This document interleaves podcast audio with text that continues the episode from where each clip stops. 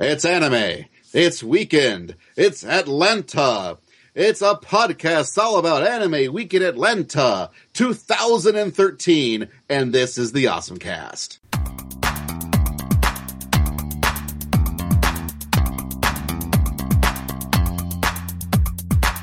Hey,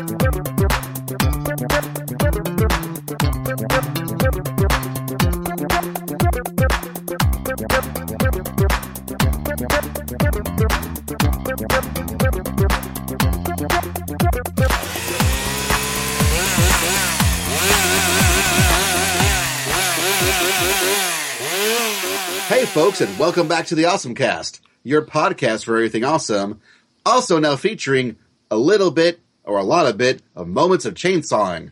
As I'm Basil, I'm Kevin. and over the magic of the internet, all the way into Tennessee, we have Charlie We do? and Babushka. That'd be What? you, Dylan. Hi. That's it's that's Russian for the habe of his heart. Yes, yes, yes, that is that's very true. That is Russian for the hey of my heart. Uh, I'm glad that you are fluent in Basil-ishin. I try. I'm I'm I have a I have a rough. You can tell you can really hear my accent. Uh, It, it, that's all right. I'm I'm okay with that.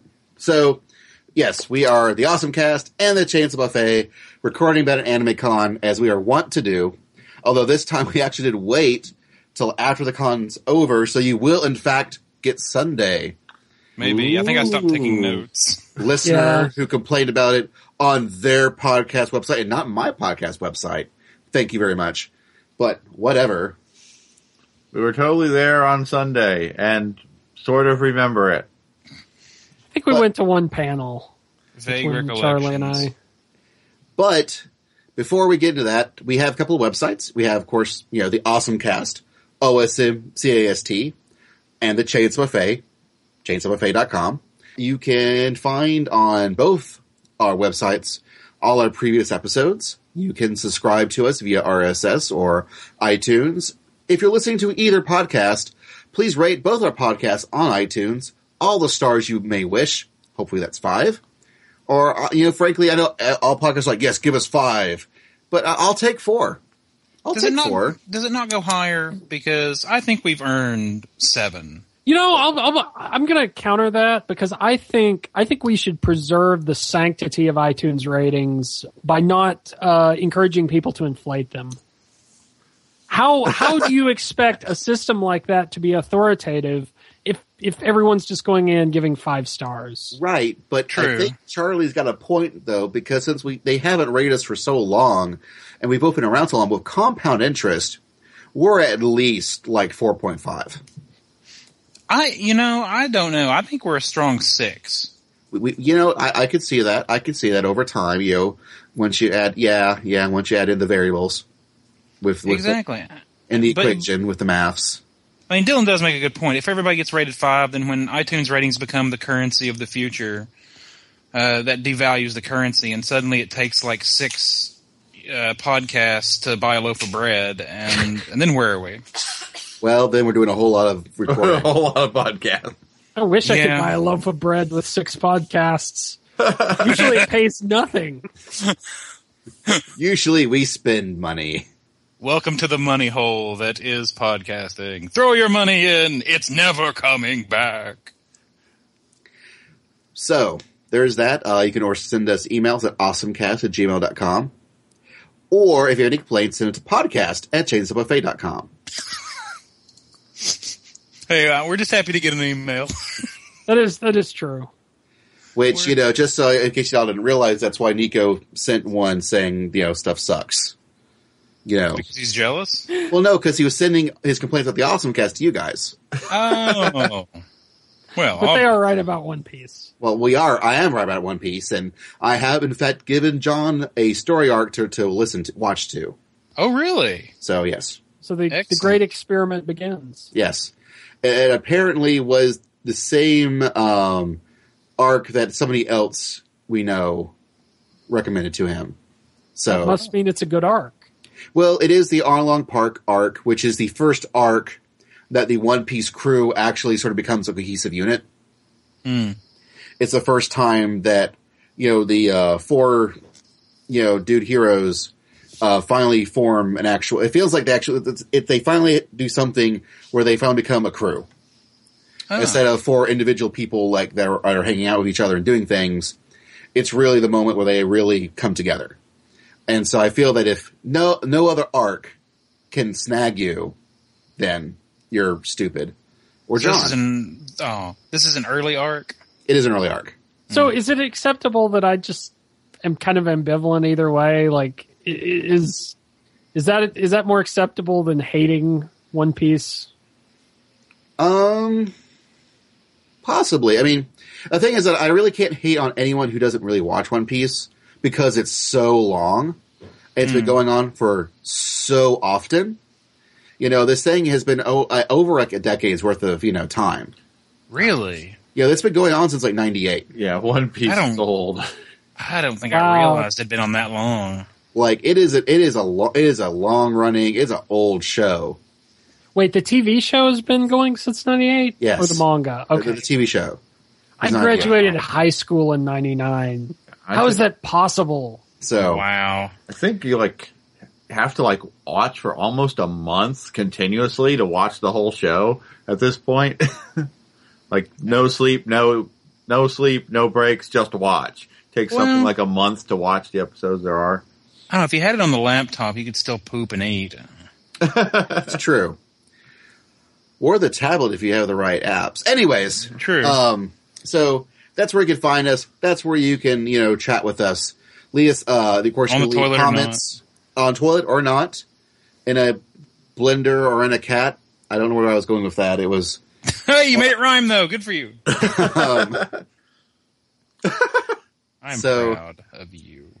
let's move on. Head forward so we can get, we can, we can knock this shit out. Yeah. Straight er. the moments of recommendation. I mean, awesome. It's a moment of awesome. So I think Kevin and I have the same moment. Yeah. Oh, you shared a moment. as we have we have both caught in the pokebug Yeah, I could possibly dig Oh, in my brain and think of virus i believe Yeah. if we go previous installments where there that was an actual thing i don't yeah, know I could possibly dig in my brain and think of something else that's awesome, but I, I just really want to say Pokemon, pretty awesome. yeah the new pokemon x and y have just come out it came out on saturday so it's only been out for a couple of days um we've both kevin and i have only cleared a gym each Yeah, the first gym and he's a little farther than i am but it's oh like man a couple of steps, really. Like this this Pokemon is awesome. Like Nintendo's been on a real roll, honestly, this year with their games. Like this has been like the year of 3DS. If you were ever into 3DS, man, this was the year to get into it. Fire Emblem was awesome and amazing. Animal Crossing was awesome and amazing. Luigi's Mansion 2 was awesome and amazing. And this one, again, it, it's, they really hone in on what's good, blow it up to being, uh, almost, I want to say, at least for Nintendo, you know, I don't have the Wii, they had the Wii U. It's like a next gen Pokemon experience. It's definitely a lot more detailed graphics, and even with like the Pokemon battles, definitely way more detailed graphics than they've done before. and they do a lot of things like all the menus are nice and they finally have ramped up some of the conventions the things that were kind of dumb to do and they fixed it.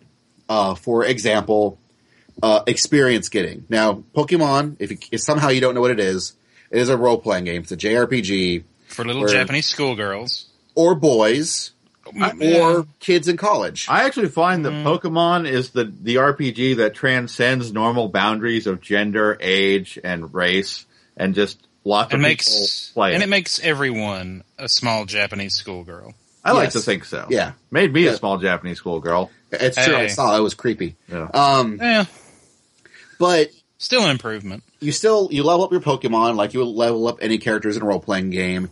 And in previous installments, only the Pokemon that you were yeah that led the battle would get po- would get experience. And if you wanted to level up other Pokemon, you would have to swap them in in the battle, and they both get a portion of experience. And if you wanted to level up another Pokemon that wasn't actually fighting, you had to give them a special item called an experience share for them to get some experience. Well, they kept the experience share item, but now it's just an item that you toggle on and off in general. And if you, as long as you leave it toggled on, your the Pokemon who contribute in the fights get all the experience. Then all the Pokemon who don't contribute in the fight in your party gets fifty percent of the experience. Hmm. So suddenly, actually p- leveling your Pokemon is no longer pissing annoying. yeah. I mean, I don't know. Maybe 20 hours into the game, there's some horrible, crippling flaws, but right now it's shiny and wonderful. Like I, I am really, I am really enjoying it. The music is awesome. The graphics are like, ooh, it's all in polygons, but they're really nice cel shaded polygons, Yeah. and all the Pokemon look really nice, and they kind of move, they move around now, and it, it's ah, it's man, uh, this is the first Pokemon game, and I've tried, I've tried, I played Red and Blue or Red, and I enjoyed it, but I couldn't really get into any of the Pokemons afterwards. I kept trying. I tried playing uh, Gold and Silver. I tried playing Diamond and Pearl. I tried playing Black and White. I've tried playing a- several others, and I just they just didn't grab me. But this one is freaking got me.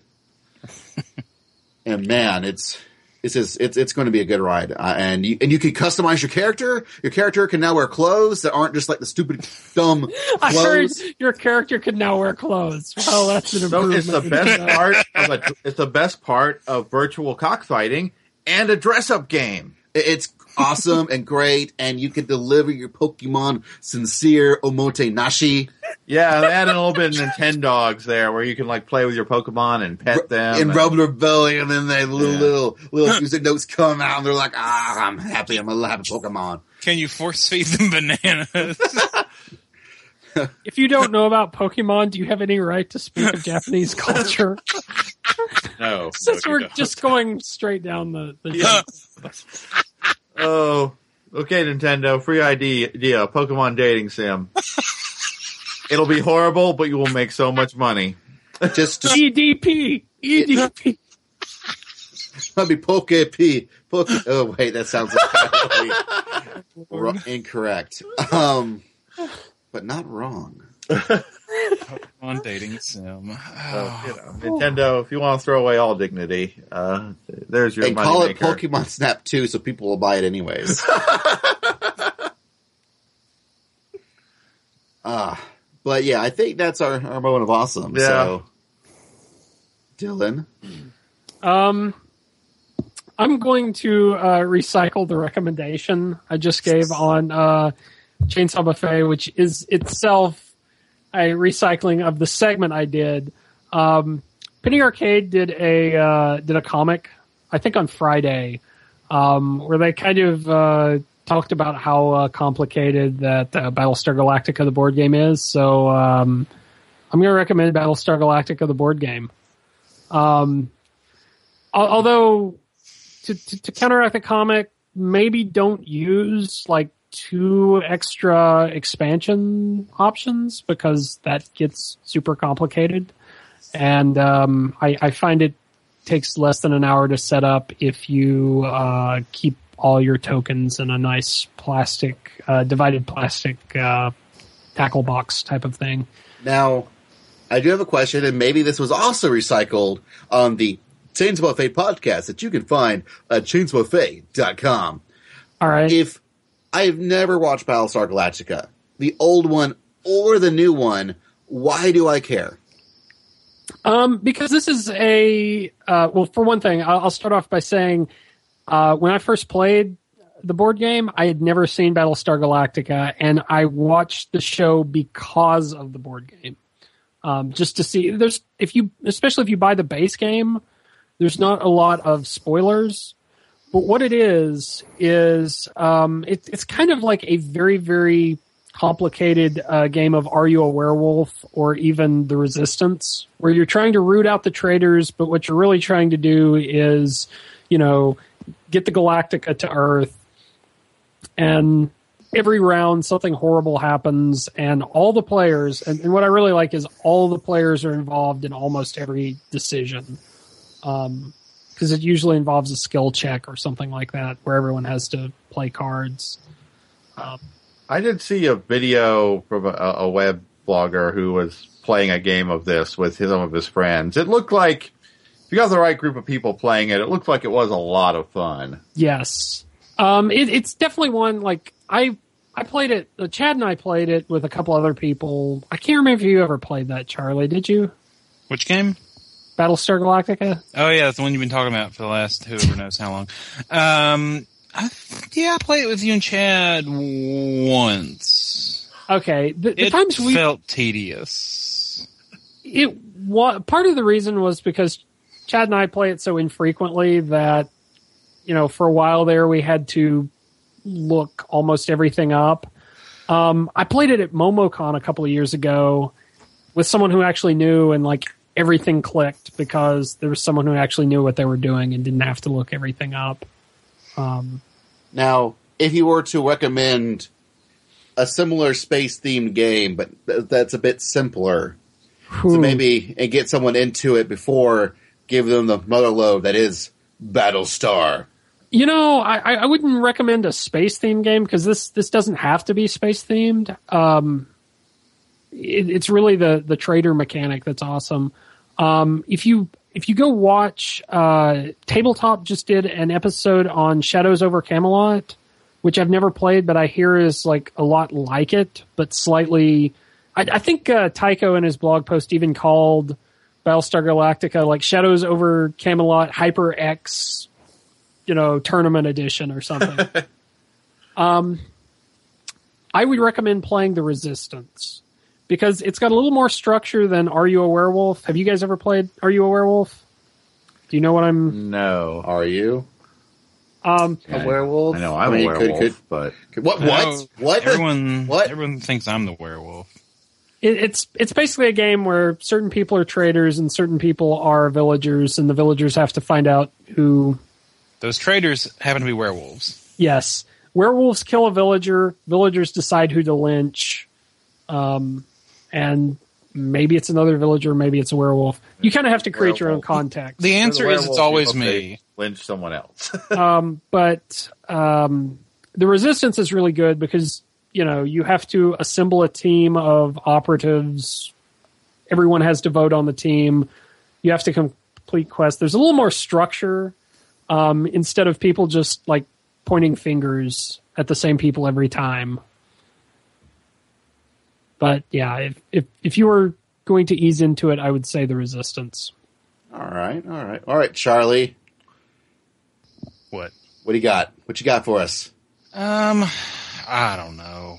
I'll I'll, I'll throw out three really quick ones. Um, I I'm a big fan of the game Betrayal at House on the Hill. We brought it up a couple times in the last episode or the episode we just recorded, but You guys are getting the leftovers, by the way. Yeah, That's what didn't- that's what we should call, we'll call this this. the doggy bag. Um, we just just finished but recording. here's the thing that we didn't we didn't really discuss Betrayal, and I should have got brought up a couple of times in the dice pile. But that is a that is a really really great board game. Oh wait, wait, wait, wait. Let's let's let's stop right here. Let's stop right here, right now. How in the hell is Shadowrun never brought up in the dice pile? Good. Chad's the only the- one who's really played it. I think. How the fucking hell is it that you Shadowrun's a- go, what's the best system that marries its rules and its setting and it's not fucking Shadowrun? Shadowrun's a good game. I won't lie, but it has been a very long time since I played it. Okay. I I'm have done. only rolled up characters. I don't think we ever got to play because this was back in the the you know like the early days of high school where getting together with people meant you know like parents approving it and in some cases driving us around. So it's like for playing an RPG, uh, you know, in high school it's really hard to get people together. In college it's suddenly easier, and now everyone has lives, so it's harder again.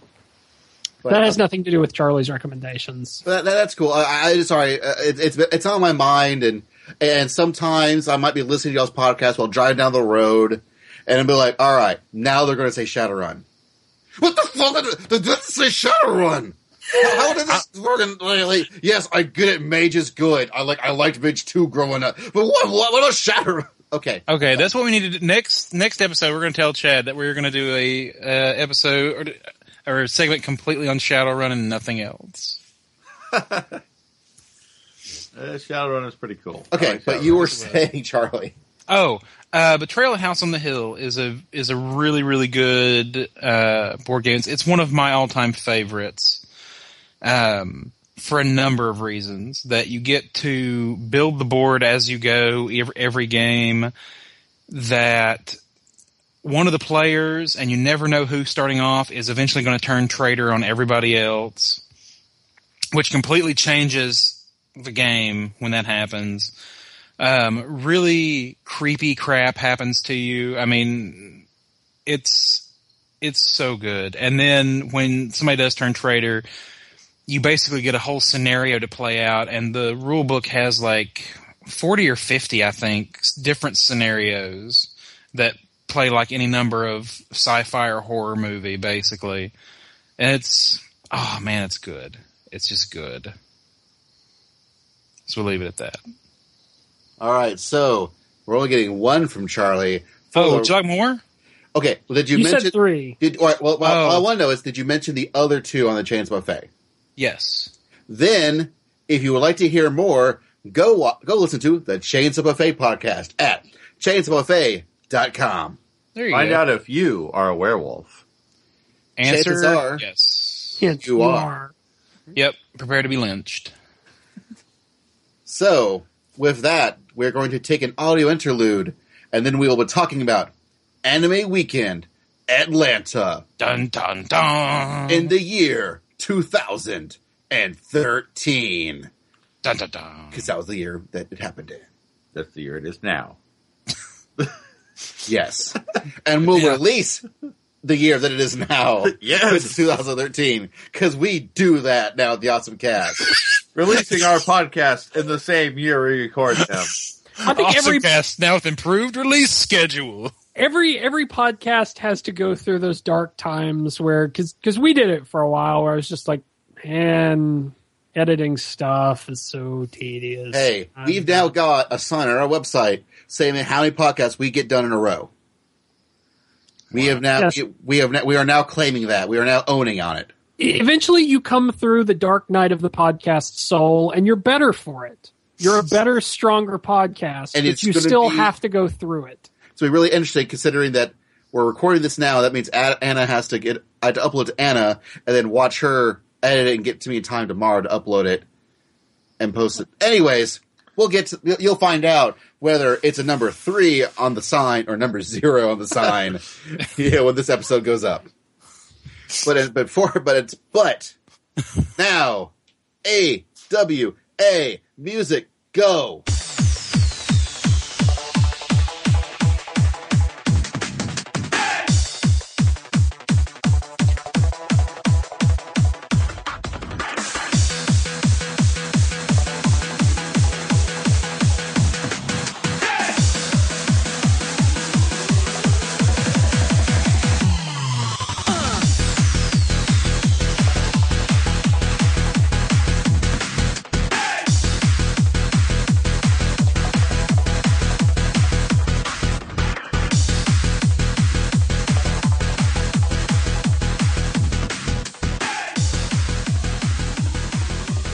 We're back.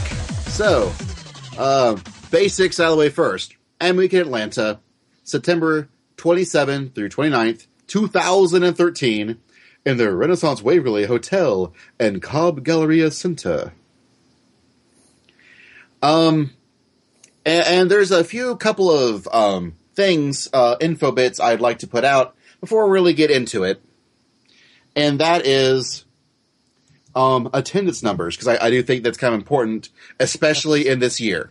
Especially in this year. Last year, in 2012, they had 13,472 paid attendees. That is what they announced as their final number.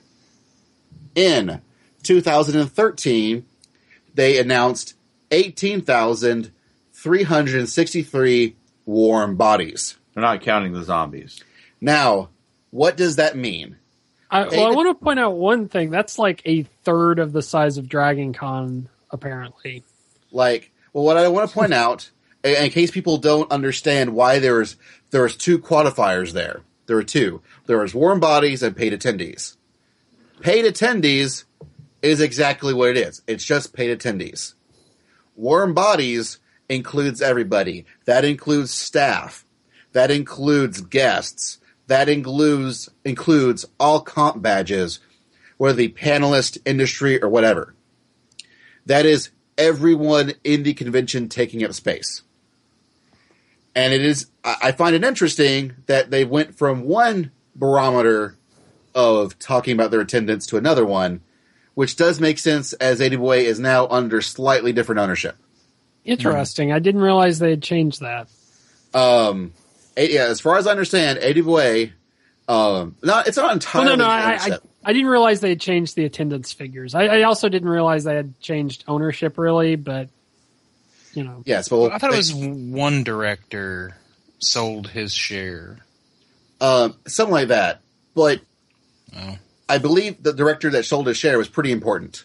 Oh, gotcha. And so it is a little bit more of a, a, a, a more of a. So I think this is sort of a year where AD Boy was sort of refinding itself, Mm. and you do see a couple of different um, changes that we'll probably talk about. Um, and one of the things that I should also point out before I really get into convention, this convention talking, is a couple of disclaimers. First off, none of us went as media. True. None So- of us, none of us went as media, even though we're covering it as if we were media. Uh, partially because, well, entirely because Anyway's stance on media has changed, where now you have to get uh, it pretty much killed all most nerd media that is around, especially like podcasts. Yeah. Um, just the amount of hits they're expecting, um, I don't think even works for podcasting No. um, as I explained to you guys, we were actually at the convention. You know, an our uh, podcast doesn't work off hits. We work off downloads of from an RSS feed. Like so, you Yeah. so if people have plugged in their RSS feed from like iTunes or uh, some other Android podcatcher, we're probably not getting those hits that they're expecting out of us True.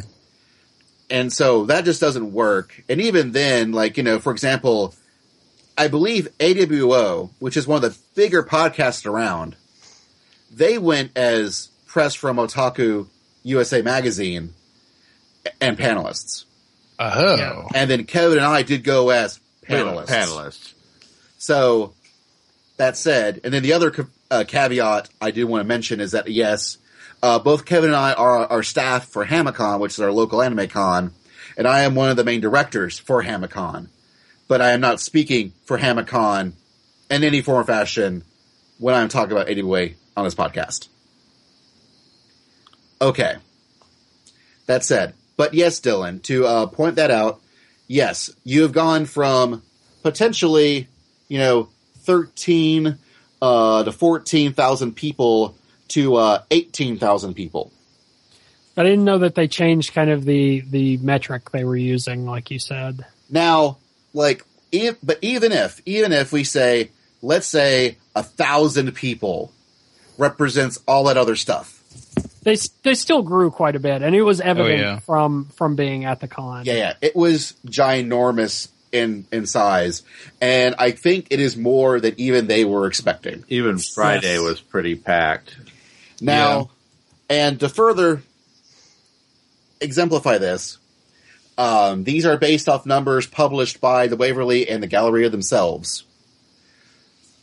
In total, for event space, um, and this is not this is including all panel rooms and event rooms. Not this is not including stuff like their AMV room or video rooms or gaming or dealer's room or RSL, but still, all the event space you're looking at probably just under 5,000 seats.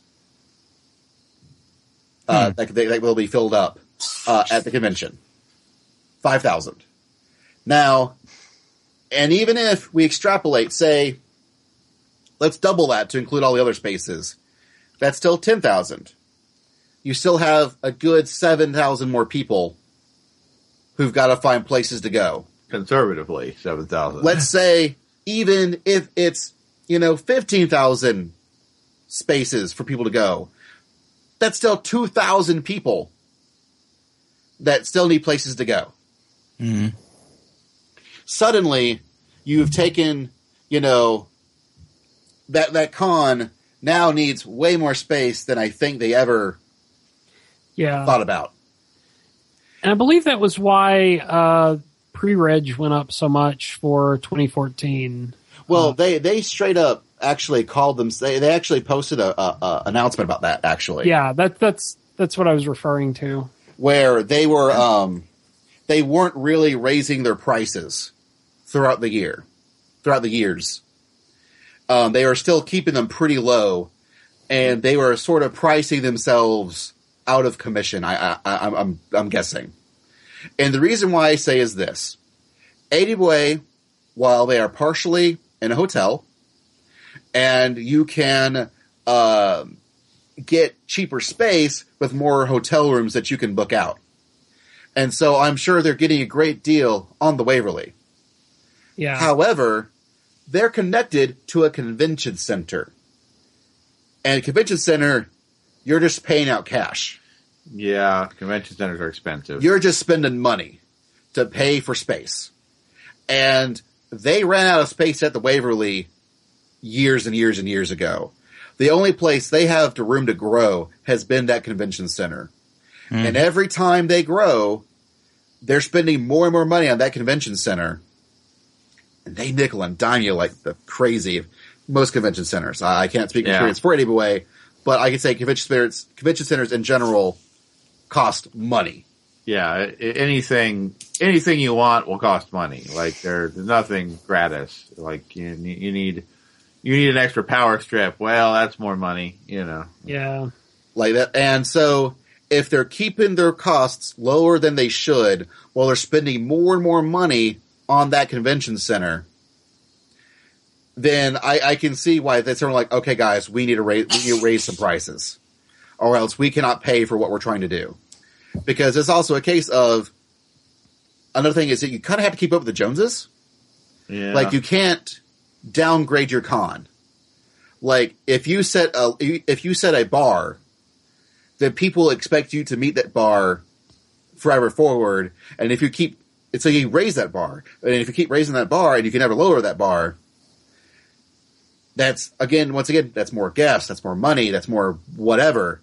You know, you something has to either either they had to downgrade themselves, either downgrade yourselves or charge more money. And they obviously went the charge more money route. Which they say is still competitive with other conventions of similar size, which is probably true, although admittedly I did not look that, look into that those prices. I think they were thirty-five dollars this year because I actually did pre-reg next year for next year. Oh no, I can tell you the prices. I, I meant Oh, if they were in fact competitive with other cons, but probably they are. Okay. Um, right now, if you were go to if you were to reserve uh, or get a ticket for 80 by 14 until January 1st, it's forty two dollars. It is forty eight through July 1st and fifty five through August 30th. Um, and I'm looking at um, that's on the anime animecons.com uh, page.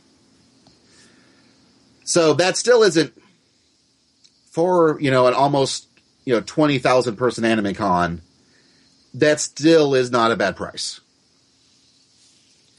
So, yeah, like I mean, for example, Otakon was like it was like eighty bucks or a hundred or something. I want to say something like really, really expensive. I mean, granted, it's it's a much bigger convention. It's like twice the size yeah. but you know, its costs were like almost double too. yeah. So, so there is that. Thoughts? Squirrels. Squirrels. Yeah, squirrels. Sorry, I, I, I, I did want before we really go into any you know nut- nits. I just really just want to throw all that info out there. Oh, I'm, I'm not. That's- I, I wasn't complaining about it at all. Like I, I having seeing that announcement and then seeing the numbers, Um, and I, because I, think the the episode we recorded when we came back, I pointed out that like Charlie and I both pointed out that the con seemed a lot larger, and so all of that information you just gave, like, totally makes sense. It's And- not completely unexpected. Now, granted, they they did, you know. Now you may ask, well, well, how did Eddie Wade pull that off? And the answer is really easy. His name was ZUN, Yeah. the man who created Touhou. Who I gather is a recluse even in Japan and had never been to the U.S. before. Um, and really, you're you're attributing like the entire growth or most of the growth to ZUN. a, a whole huge chunk of it. That Hmm. and maybe I would the not have realized that. I think ZUN was a big contribution. I kind of suspect the 4chan 10th anniversary panel was probably a draw. which only happened because of ZUN. yeah, Moot only showed up because of ZUN. because of ZUN. Huh. see, that's interesting because I, I was looking at it from the perspective of well, um, Dragon Con grew. I think I looked at the numbers about five thousand people. Ham- I know Hamicon and Momocon both grew like by leaps and bounds last year. So I'm wondering if this is like a And so did SationCon, as I recall. yeah, yeah. That's like I think because I think SationCon and MomoCon were both like a, a give or take about forty percent increase. Like it was a really huge jump Now, Yeah. for each of them. that is probably true, and I'm sure that also helps anyway as well. But I really think you, you can't not discount ZUN as being their mainline crazy big guest. Oh yeah, I was just wondering if it was like an economic indicator or something. You know, like oh well, everyone, you know, there's more disposable income, therefore. No, I, I really do think like ZUN was the ZUN was ZUN was their giganto catch, and it was it's a really interesting catch. A because it's on anime, it's a video game stuff. Mm. Um, Yeah. So that already shows you sort of a, a possible difference in um, in in perspective for 80 Way because it wasn't like they they also got um another good Japanese voice actor who I'm now blanking on the name of. yeah, well, they got two good Japanese Yeah. voice actors. Yeah. Um, Yu Asakawa and the guy who was Ataru in Urusei Yatsura, who's, I should know his name and just will spit it off the top of my head, but it, I can't. but you know, usually 80 Way is like really big on trying to get like cool Japanese guests, and that's that's your their normal uh, guests of honor. Mhm. This time they added in this video game guy, but no one's, as far as I know, no one's ever gotten this video game guy. This was supposed to be his American debut. At least people kept saying that. I did not research that, but it's supposedly the first time he came to the U.S. And I think this is, in a way- it's one of the few cases where, unfortunately, Japanese guests do not pay out ever. Usually, yeah. Um, I I don't care who you are. Like you know, even with uh, they had the freaking creator Cowboy Bebop at Otakon, Yeah, Shinichiro Watan- and Watanabe. Wow. he's uh, gotten the closest. But for whatever reason, um, and it's sort of kind of similar to Yoko Kanno. Yoko Kanno was in like and bands sometimes can be really huge draws, and I think ZUN hits for some somehow hits that same thing where a bunch of people are really invested into this video game series, really invested, and suddenly the creator of this thing that they love is suddenly showing this anime con. They're going to go, Mm. and so I do think that that was a lot of it. I think that was a big headline guest that 80 Way could claim that no other con, you know, Anime Expo didn't get it, Otakon didn't get, but you know what? Anime Week Atlanta got ZUN. And I think for them, that is a feather in their cap. And it probably should be. I, I really don't know as I don't get the Touhous. I, Uh, they're they're kind of like the tumblers. It's kind of out of my experience. you know, it's funny because it is kind of it's a bullet hell shoot 'em up, and it seems like that'd be up your alley. But Yeah, yeah, you think that. You Yeah. think you think it actually probably is in fact right up my alley, as I do love bullet hell shoot 'em ups, even though I'm terrible at them.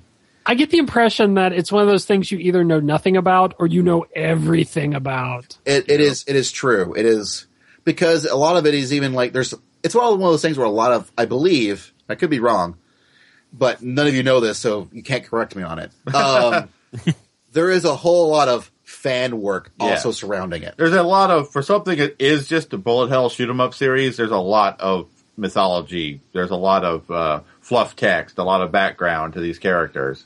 It is, it is not dissimilar to like the similar movements to things like Vocaloid has had, or even other things that are you know more American nature, like Slender Man and Homestuck. You know, I, I believe in some sort, of some senses.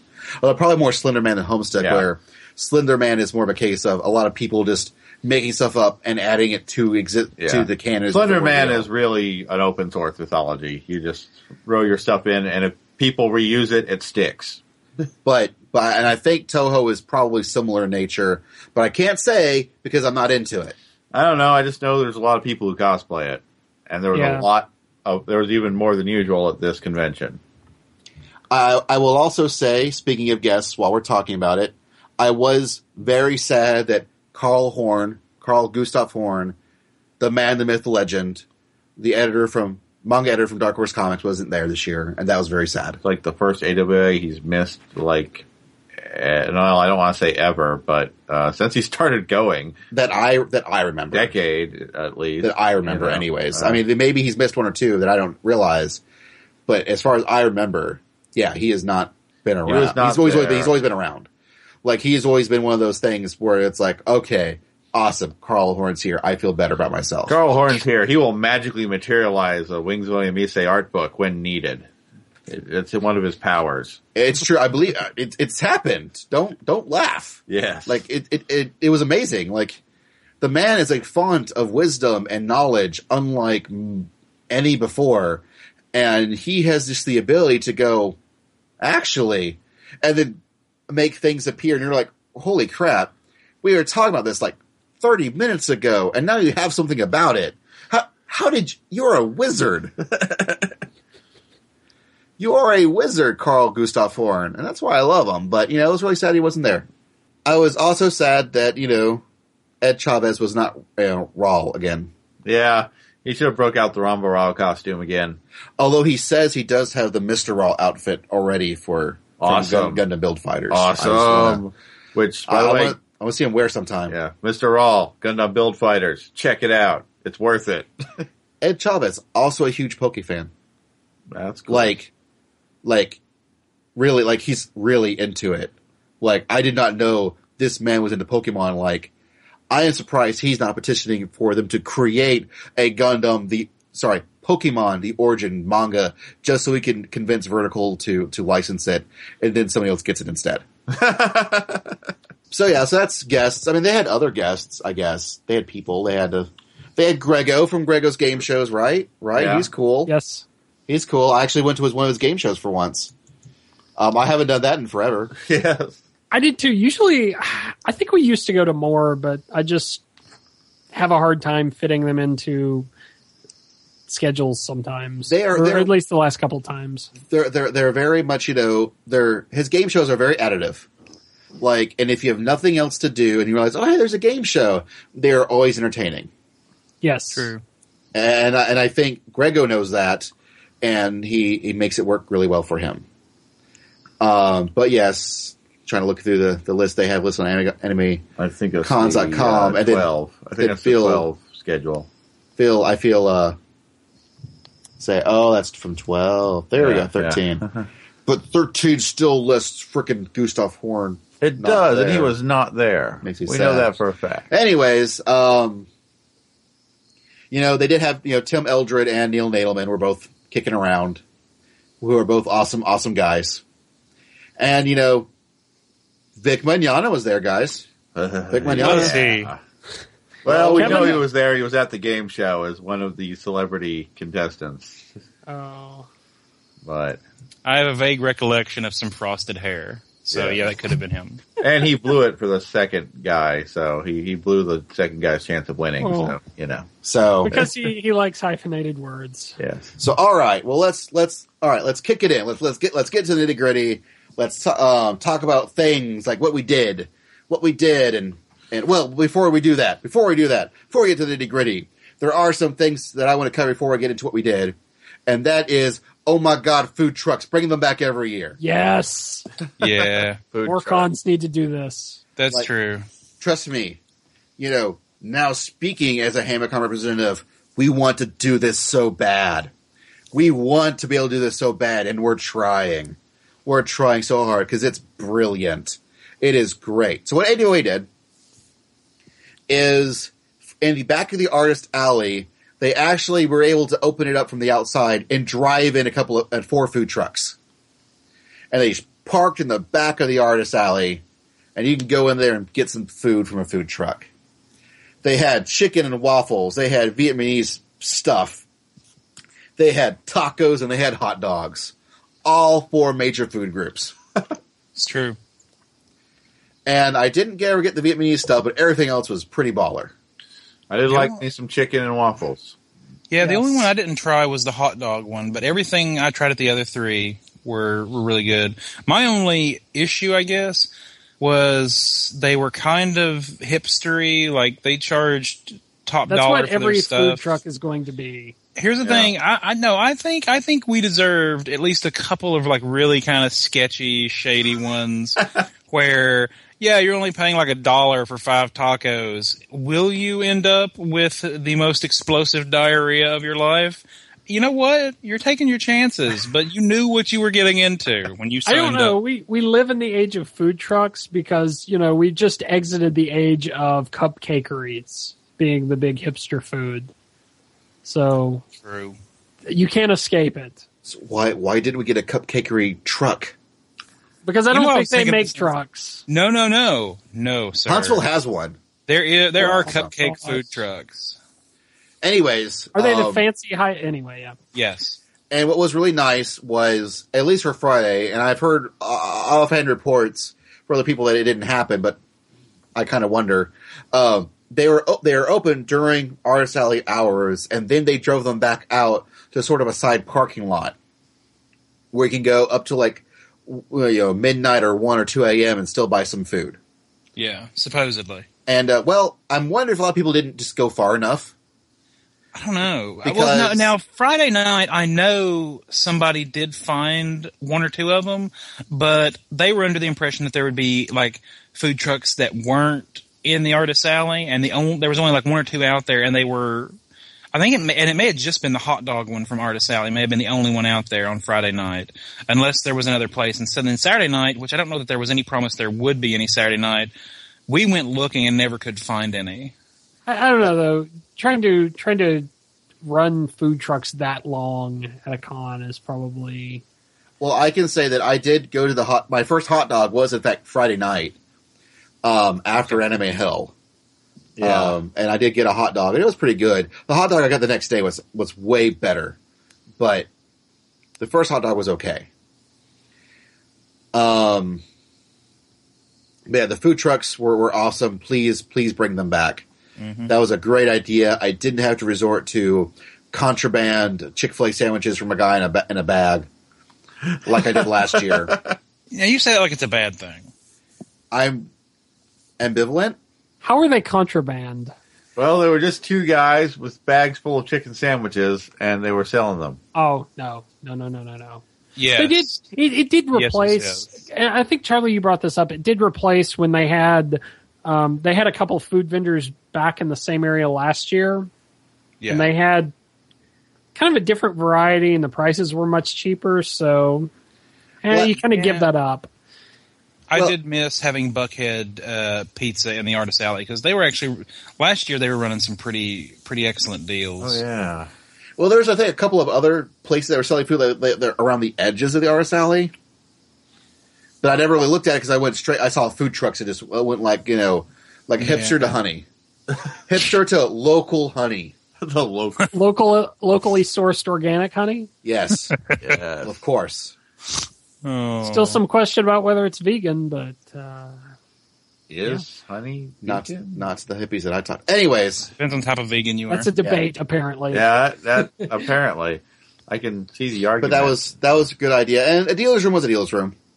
dealer's room Yeah. was totally a dealer's room. I Um, actually bought a little bit from this. I, I saw, although I didn't no longer needed them, I did in fact see some uh, Dragon Quest plushies, so that automatically makes it the best dealer room of the year. I, I think this is the first dealer's room where I've actually gone around and bought manga thanks to your manga panel, which is Yes. kind of awesome. So he went straight to the vertical booth. And yelled at him for running out of Tropical Sea, although he did get more later. Yeah. Actually, I bought the last one on yep. Sunday or Saturday. I can't remember which day it was. Nice. Okay. Now we will get into And I didn't yell at him. well, that's well, he, he well he had him. He fixed it. The day before, I didn't yell at him. Well, and I was rewarded the day after. I, I, I only that's because I how went works. myself and yelled at him. Okay. Um, He was able to materialize a few more copies. yes. Okay, so actually at this point, let's take an audio break, and we'll come back with the events, the things that we did, starting with Friday.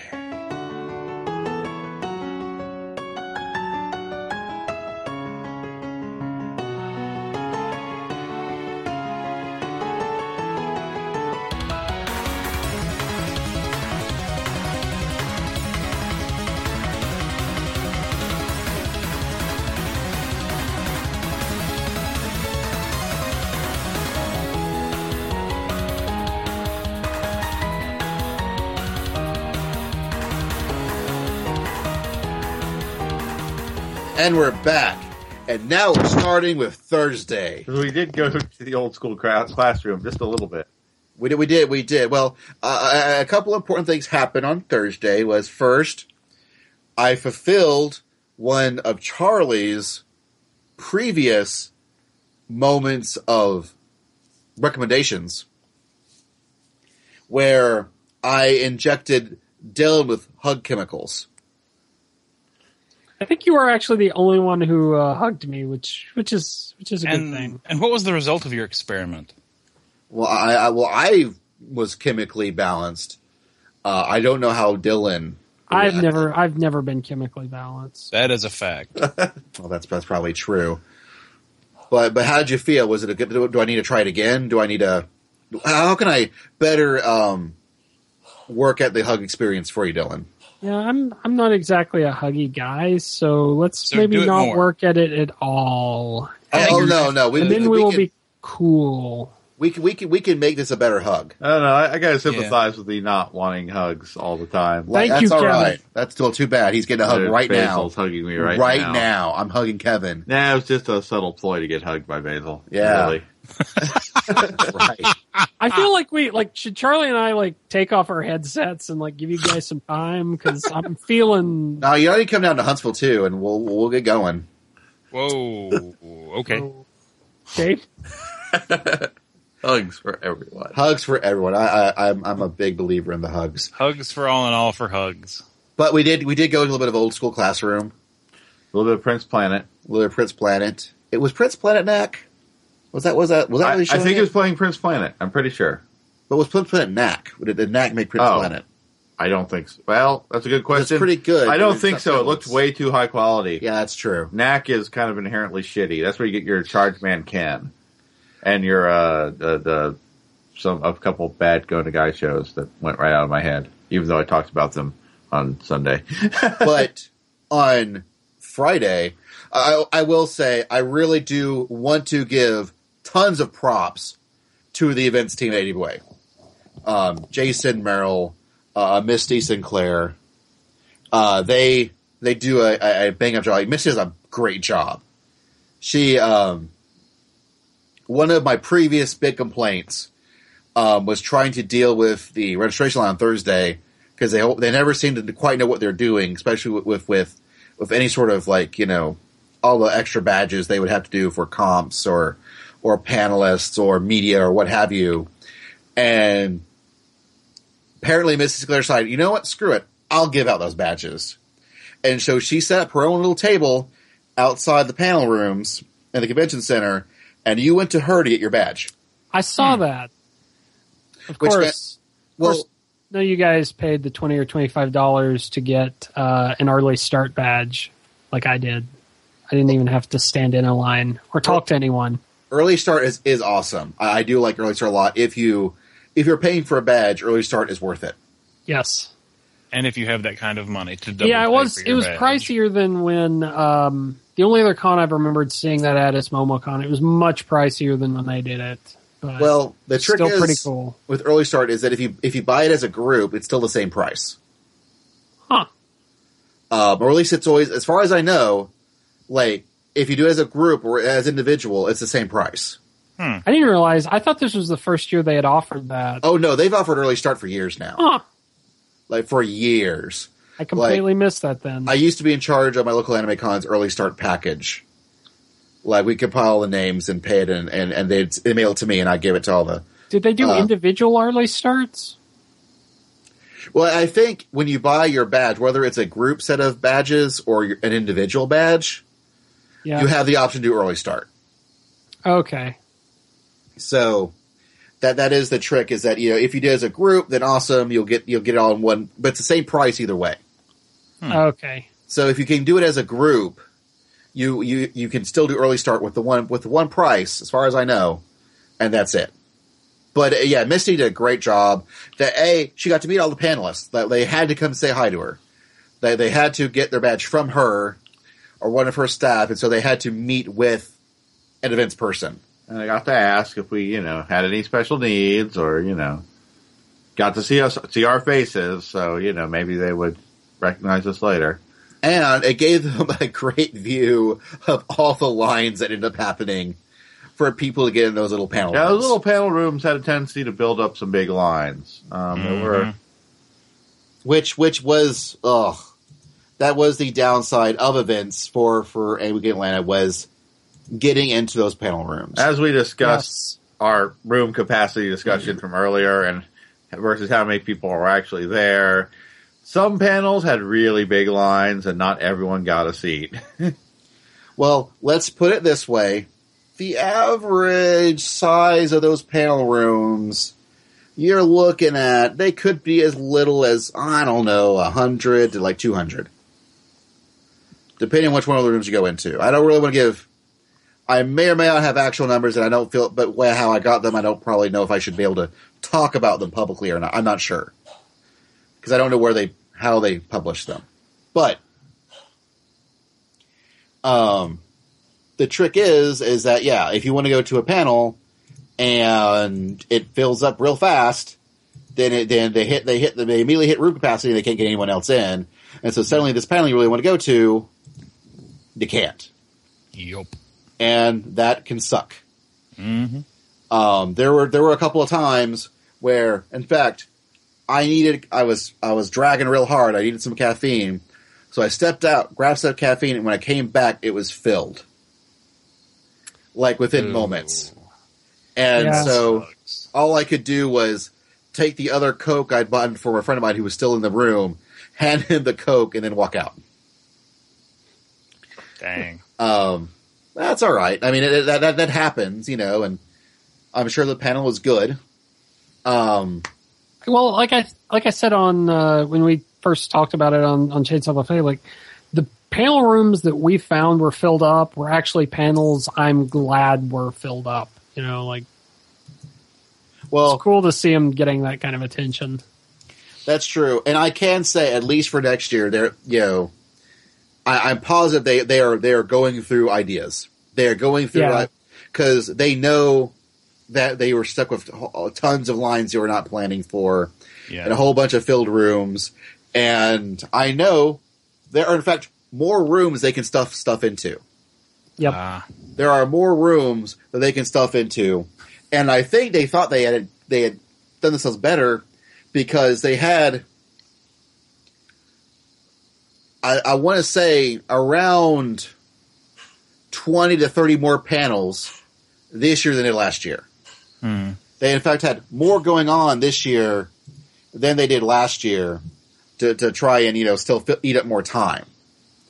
And even then, that wasn't enough because unfortunately, they can't get bigger rooms, which is what my which would be the optimal solution, I believe. If they could just suddenly magically double all room sizes to fit in more people, but they do have the option of of renting out more rooms and filling it with more events. And it might be one of the cases that they do something that Otakon does, where Otakon will in fact intentionally do two or three similar panels at the same time, where you are forced to pick one. So it kind of spreads out the audience. Right, because Otakon is so big, they have no other choice. Like, say, Warhamicon to do something like that, that would just everyone would go to one panel, and the other the other two panels would be destroyed. But when you have an over influx of people like Otakon does, and apparently AWA has now, it's a really good way of, you know, spreading it, spreading the love. Hmm. So maybe instead of having, you know,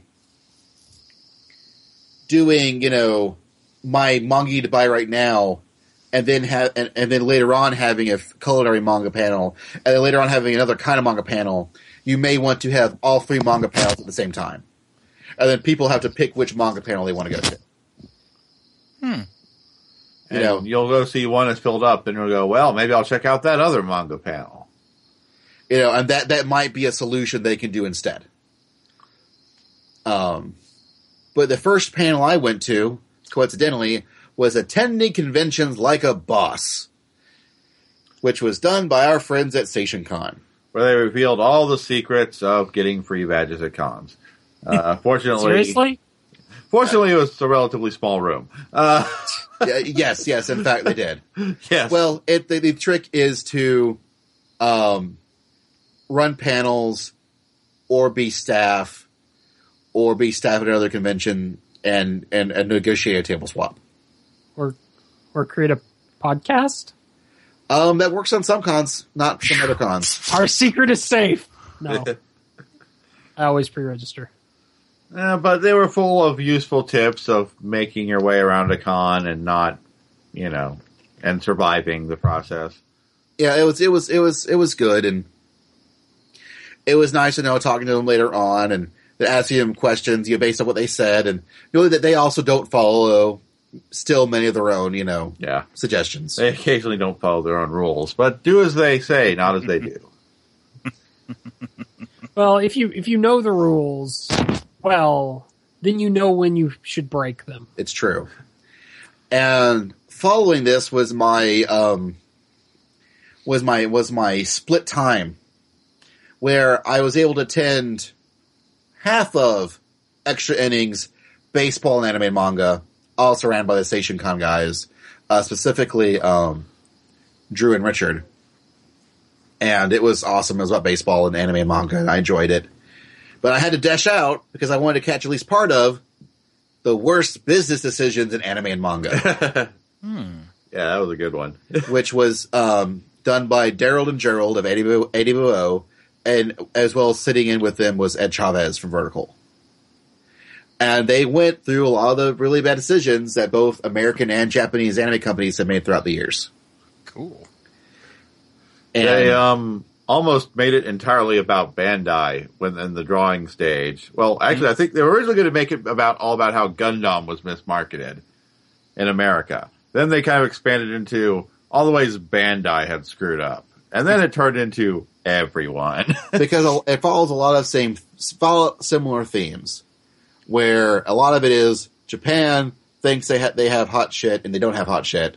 They just have you know lukewarm to pretty pretty warm shit, but doesn't hit. But it's not shit hot. Mm. Um, or Americans, you know, or you know, like a ADV paying way too much money for shows no one's ever going to watch to license. yeah, things like that. It was a really really, but it was a really really interesting panel. and much speculation that Dan Doh, the Super Shot, the anime based on a golf manga, may have sold single digit copies in the U.S. Marketing data is not entirely clear. but I could only stay for 30 minutes of it because at 3.30 of that, on that Friday, I had to do my manga you need to buy right now.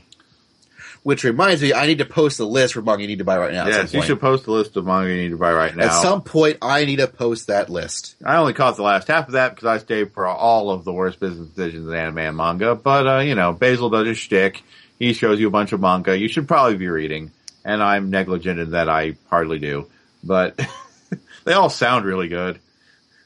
So, what did you buy, Dylan? What what, what, what did you buy? Um, I bought a couple of um, volumes of Twin Spica. Well, not a couple. There's one that had several on sale. I'm only missing number five, but which at this point it's out of print, I think. So Did they have a copy of Eleven? I don't think so. There's one place that had like three, four, six, seven, eight, and twelve. Because 11's a 11's a jerk to find. 11's like super expensive. I, I kind of figure when I get to five, when I actually get around to reading it, I will have to, um, I will have to just get the digital and you know whatever. Um, I got Tropic of the Sea. I want to say I got something else. I can't think of anything else I got. No, I've bought. I think all the other manga I bought from you, your list. I, I've, I've gotten a couple of or issues of the Kurosagi Corpse Delivery Service, but that's also been hard to find. Yeah, that's one one that your, your best bet for that one is probably digital at this point. Yeah.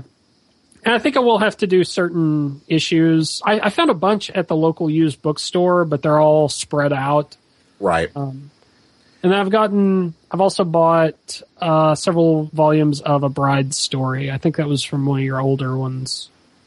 Oh, I, I recommend that you read them and then on the Chainsaw Buffet podcast.com, you should, if, if one really does speak to you, you should mention it as one of your recommendations. I may. It's been, I don't know. Like I haven't gotten to much of the Twin Spica yet. I haven't gotten to Tropic of the Sea, so I'm. I bought a lot of these, but I'm kind of behind. Oh, that's cool. Um, I do want to recommend though, while I'm talking to people on the internet, speaking of the internet, Weekly Shonen Jump is still the best deal in manga. Period. It's like 26 bucks for a year.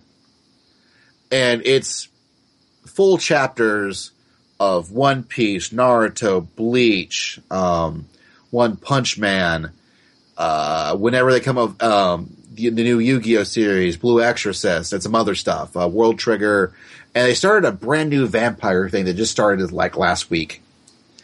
Um, but it's like several hundred, there's like 100 to 200 pages of manga like every, every week. Um, translated and most of it's day and date with Japan. Like when the latest issue, of Shonen Jump hits newsstands in Japan for the latest chapter of One Piece, you get the latest chapter of One Piece in Weekly Shonen Jump on your tablet. Because it's digital, so they can afford to do so. And it is just the best deal in manga. They also mail you Yu-Gi-Oh cards, which you can flip on eBay. Hmm. and in many cases, pay off your subscription to Weekly Shonen Jump. I know some people who successfully made money off this. Wow. So it's also the manga that will pay you back. Now, now that you've you know what you're revealed the secret, you've just devalued the cards, so now you can no longer. Make Well, that's living. okay Yeah. because whenever I get the cards, I have to give them to man anyways. So it's as it should be. it's what happens when you when you're with a, a Yu-Gi-Oh person. Um, but I'm glad that people are buying manga that I think I think are awesome because I do think Yeah. they're awesome. And And, and I really think you do a good recommendation panel because this is this is what any good recommendation panel should not be. Oh man, this is so awesome, and I'm such a huge fan. It should be if you like X, then you will like Y. You know, and that that tends to be what you do because you'll notice I don't think I've picked up any of the Shonen Jump. Oh, I also picked up Attack on Titan. oh yeah, that one's that. Oh, that one's that one, man. That's a that's a special butterfly in manga form. I mean, uh, anime as well, but manga. The dude, his drawings are not that great, but I really feel that that in some ways makes it even better. Just because that really, you know, it adds this extra veneer of creepiness. Yeah. I, I mainly got it because I've, I've held off on it, but I mainly got it at this all just because it's going to be a while, I think, before I actually watch the anime. Right. Um, because it's subbed right now, and I have to, you know, sit down and do nothing but, you know, I have to make special, take special intention to do that. Not, you know, I can't just put it on while I'm doing something else. Special Dylan time. Yeah. Oh, that, but yeah. But my uh, the other thing I did I did before that was uh, I did go a bit to the uh, the culinary manga done by Erin Finnegan and Noah, uh, Reverse Thieves, and culinary manga. Well, no, no, I couldn't go. Never mind. I didn't go to culinary manga because it was full. I think I had that marked down, and I can't remember if I was just doing something else or if it was full. I think we were actually getting dinner because we forgot about it Yeah. until we were partway through. I know. I went to I went to her panel of culinary manga last year, and it was very enjoyable. Um, or the whatever year I went was very enjoyable. She she does a good manga panel too, and which is good because I think we're like some of the only ones that do manga panels. But I did follow that up with eventually going to uh, to uh, Anime Hell and and Mr. Dave Merrill once again does an amazing job of showing us crazy videos. Yeah. I, True. I think was in very between in between that, uh, we went to Gods of Japan. Oh yeah, yeah, we, Yeah. I, I saw that with you guys.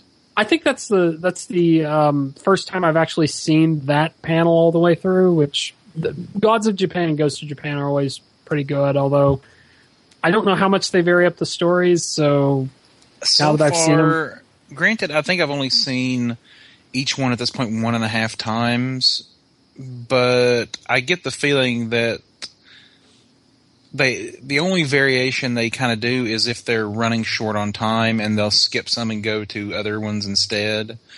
But I don't I don't know that I've seen one and and been like, oh wow, I really don't remember them ever, you know. So Mm, I don't know they vary it up all that much, but I think it's definitely worth going at least once to each one because because they do a really excellent job. They do uh, whatever I've caught it like, especially like MTAC and and, and GMX and other things because they're they're Tennesseans, I believe, and they do they do a real good job. And I, I would love to have them at Hamicon. They they do they do good work. and they tend to pack rooms. Like, I mean, uh, the the the surge in attendance aside, even at MTAC, every time I've tried to get into to one of those two panels, which more than the one and a half times each, there've been other times, um, it's it seems to always degenerate to standing room only. Hmm. Yeah, they they seem to and I could maybe they wouldn't somewhere else, but man, they they generally seem to draw a pretty good sized crowd. So, anything else that you want to mention about um, Friday? nope. I think that's Um, a couple of quick notes. Um, uh, just an overall note that analog gaming being in a completely different hotel was not terribly convenient. Um, you know, issues with getting space and whatever aside, um, and that's probably the best they could do. It was still like, cause they would just, you know, take the sky bridge, but once you actually got off the sky bridge, you then had to sort of navigate around, cross a, a, a semi-busy street. I mean, it wasn't as easy as just going across the sky bridge to find, and then that puts you at like toward the top of the hotel, and then you had to work your way back down to go in to work your way partially back up to finally get to analog gaming. the game was getting there. Yeah, Like, actually, uh, I I did make that joke a couple times. Like that, what they should because they had somebody there greeting you, saying, "Hey, what do you what do you want to play? What are you interested in?" And I really, I'd said, what they really need to say is, "You did it! You won! That was the game! you Oh, man. found us." Um, Yeah, uh, the Sheridan that, that that Skybridge is terrible. It does a ba- it does a bad job of giving you from one hotel to the other because I'm assuming it's actually trying to get you to that mall. Oh yeah, yeah, yeah, yeah. I definitely think so. And that and just yeah, I, I last year I was stuck at that hotel to go for the convention, Oh, and uh yeah, I was yeah. Here's here's a tip, kids. If you want your room for AWA, February first at like nine or eight a.m. is when they go up for set. They go up for reservations. You get on that. You get on that fast. oh yeah. Yeah, any con- it seems like any convention with more than say a couple of thousand attendees, man, you just you wait for it, and as soon as they put them on, you get your room. Yeah. So all Uh, right. But analog gaming, yeah. Um, oh man, the I wanted to briefly mention the Chris Sabat Q and A because I do not do voice actor Q and A's anymore because they are so god awful. But Chris Sabat it was beautiful because I came in like 40 minutes in because I was like, oh man, I don't want to do this. But I was like, oh man, but Chris Sabat, I hear he's pretty funny. And I got to walk in at the moment that he's trolling a Dragon Ball Z fan because the guy asked him to do the it's over 9,000 bit and he kept intentionally screwing it up. like not doing instead of doing Vegeta's line, doing Nappa's lines, and when, and then he would act like he would act like he was the victim. Like I I don't know, I did it that way because you told me to do it, and that made you unhappy, so I did it this way, and that made you unhappy, and I'm just trying to help you out. It it was oh good lord it it is what every voice actor panel should be when those questions come up it should just be like off You will feel shame. Y- yeah, it. I, voice actors should, I think, should make those people. And the thing is, he did it in such a charming way that it really was like, I am, I am giving you what you deserve, but you're going to thank me for it anyway. And you will laugh about it because you will think I'm just kidding. Exactly. Um, so that was beautiful. The autograph line afterwards, not so much. Uh, I guess it was just because of the number of people that the time, the timing was not very well done. Like halfway through the line, um, they changed the rules of what you could get signed. Even and, and the thing is, it, you know, you might say, well, maybe you should have shown up to the line earlier. That entire line showed up um, half an hour before. At, I mean, at the time that they opened the line that you could line up, everybody was already there. Yeah, that I feel that's a, probably a case of the more people you have to attend your convention, the lines are going to get exponentially larger Yeah, for everything. so what ended up happening because because they started off saying okay you can get i think it was like two things signed or one thing signed and get your picture with him unless you buy merchandise from him and then i was about halfway back in the line and a little bit before me they changed it to well we're we're we're, spe- we're hurt for time so you know now it's you get one thing signed or you get your picture with him. By the time i actually got to the front those rules were the same but they were like okay we need to hurry we need to hurry we need to hurry. They i mean they were trying to race people through the line because he had somewhere to be. So it was a little bit of i guess they weren't expecting that size line and once they had it they they didn't anticipate how long it was going to take to move that number of people through. Um, let's see. The only other note that I really want to mention then is wrestling in Japan because I don't think any of you went to it. No, that was actually the one that I was going to go to, That and was that a, filled up. yeah, and it was it was really well done. Um, the guy, it's only the second time he's ever done it. I think the other time is in South Carolina. I think that's where he's from. But it was really well attended, and he did a really really good job of mixing um, the the anime with the live action and just showing like weird stuff, weird wrestling stuff out of Japan. It was just he he ran it really well. He seemed to really know his stuff. Um, the video quality was as good as he could hope to get for old wrestling clips, but but it was it was really nicely done. So I think it's worth mentioning that. So if you see that at a convention, I I wish I could remember the guy's name, but if you ever get a chance to to, to go to that panel, I, I do highly recommend it. All right. Well, then, that was Friday. We're going to be taking a short break, and we'll, we'll be right back with more of OSMcast and Taylor Fay talk about Eddie Bouet about Saturday.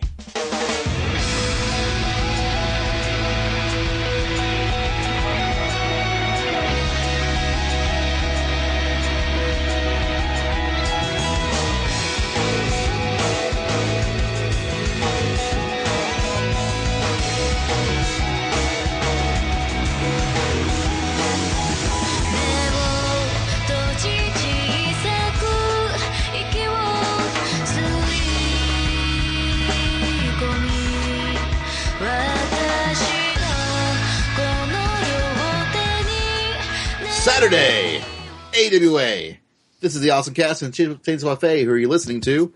Find us at osmcast.com and chainsawbuffet.com. Your podcast for everything awesome and chainsaws. in case you just happen to skip like you know 45 minutes into the podcast There you go. did. So, because I'm going to talk about some Astro Boy, which was which was the panel was called Astro Boy Forever, and it was done by uh, Frederik Schodt. And this is one of my personal heroes in, in, in anime and manga. He wrote Manga Manga: The World of Japanese Comics, which was published in 1983 and is the very first book uh, that was a substantial book about manga. He is the guy who translated the original like Astro Boy comics, and he is one of the he is one of the forerunners for making manga something important. Ah, he also translated the uh, Mobile Suit Gundam novels in English the first time, anyway. Like he was one of the original like OG um, translators for like Yeah. Japanese stuff in the United States. And he actually knew he actually talked and knew Tezuka, Osamu Tezuka. Like he is one of the most foremost guys to talk about Tezuka and Tezuka stuff, especially Astro Boy. And he did. He did a really neat, it was a really neat uh, topic. He actually based it more on the manga than the anime and he really went through like the early versions. He had a lot of awesome pictures, and it was it was a really fascinating discussion he he, he gave or presentation he gave, and I really really enjoyed it. I was sad I couldn't get the knack, which was Dave Merrill's about the studio knack, who, does really bad animation, really cheap animation. That, really it's cheap being- animation. being That's really bad. often really bad. but I really really enjoyed um, the Astro Boy panel. I, I really really had. I'm really glad I went. What'd you guys start off doing on Saturday? I think we headed to I cannot remember the name of it, but it was like making your own make, making Japanese snacks at home or something like that, which Yeah. was wait for it full. That was the that was the first panel that we experienced as being full that day. Not the last. Um, I think the next one we, We went to ended up in Sweet Sweet History though, yes, which was really good. It was the sort of history of of Japanese desserts and snack food, uh, mostly dessert, but um, it was pretty cool. I mean, they gave like a lot of the history of different stuff and. And there were lots of free samples, and I ended up with Purple Potato Kit Kat, which was amazing. Green tea Wow. Kit Kats are also awesome. They would disagree with you. They actually, they actually said that that was the one that they could not stand. Really? Well, I, I guess it turn. I guess it depends on how much you really like green tea, because it does Uh. taste like green tea, but also a Kit Kat. I enjoy it, but I can see why someone would not. Yeah. So I don't know if this really tasted like purple potato, but it was delicious. They, I was only sad that they ran out of cherry blossom before I could get up there. Um, but it was, it was, it was a really, it was a pretty well done panel. Um, like I said, lots of free samples and, and chances to win candy or just get candy. So pretty cool. But yeah, I, I know that for me, I didn't do anything else until uh, 4 p.m. when I went to unusual manga genres. You bastard! You got into that. Yes, Yeah, yes, that I was did. the Reverse Thieves again, wasn't it?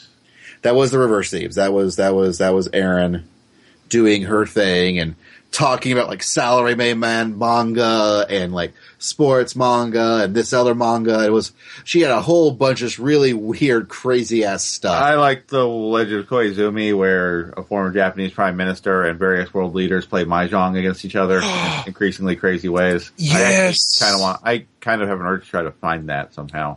Um, because uh, what was it? Station Con. It was at one of the conventions. it was, at Ha- Hamicon, but it was the Oh, guys who run Station Con. It was did Drew do, uh, salary manga. was it who was it? Was it Drew and Richard? it's probably Drew and Richard.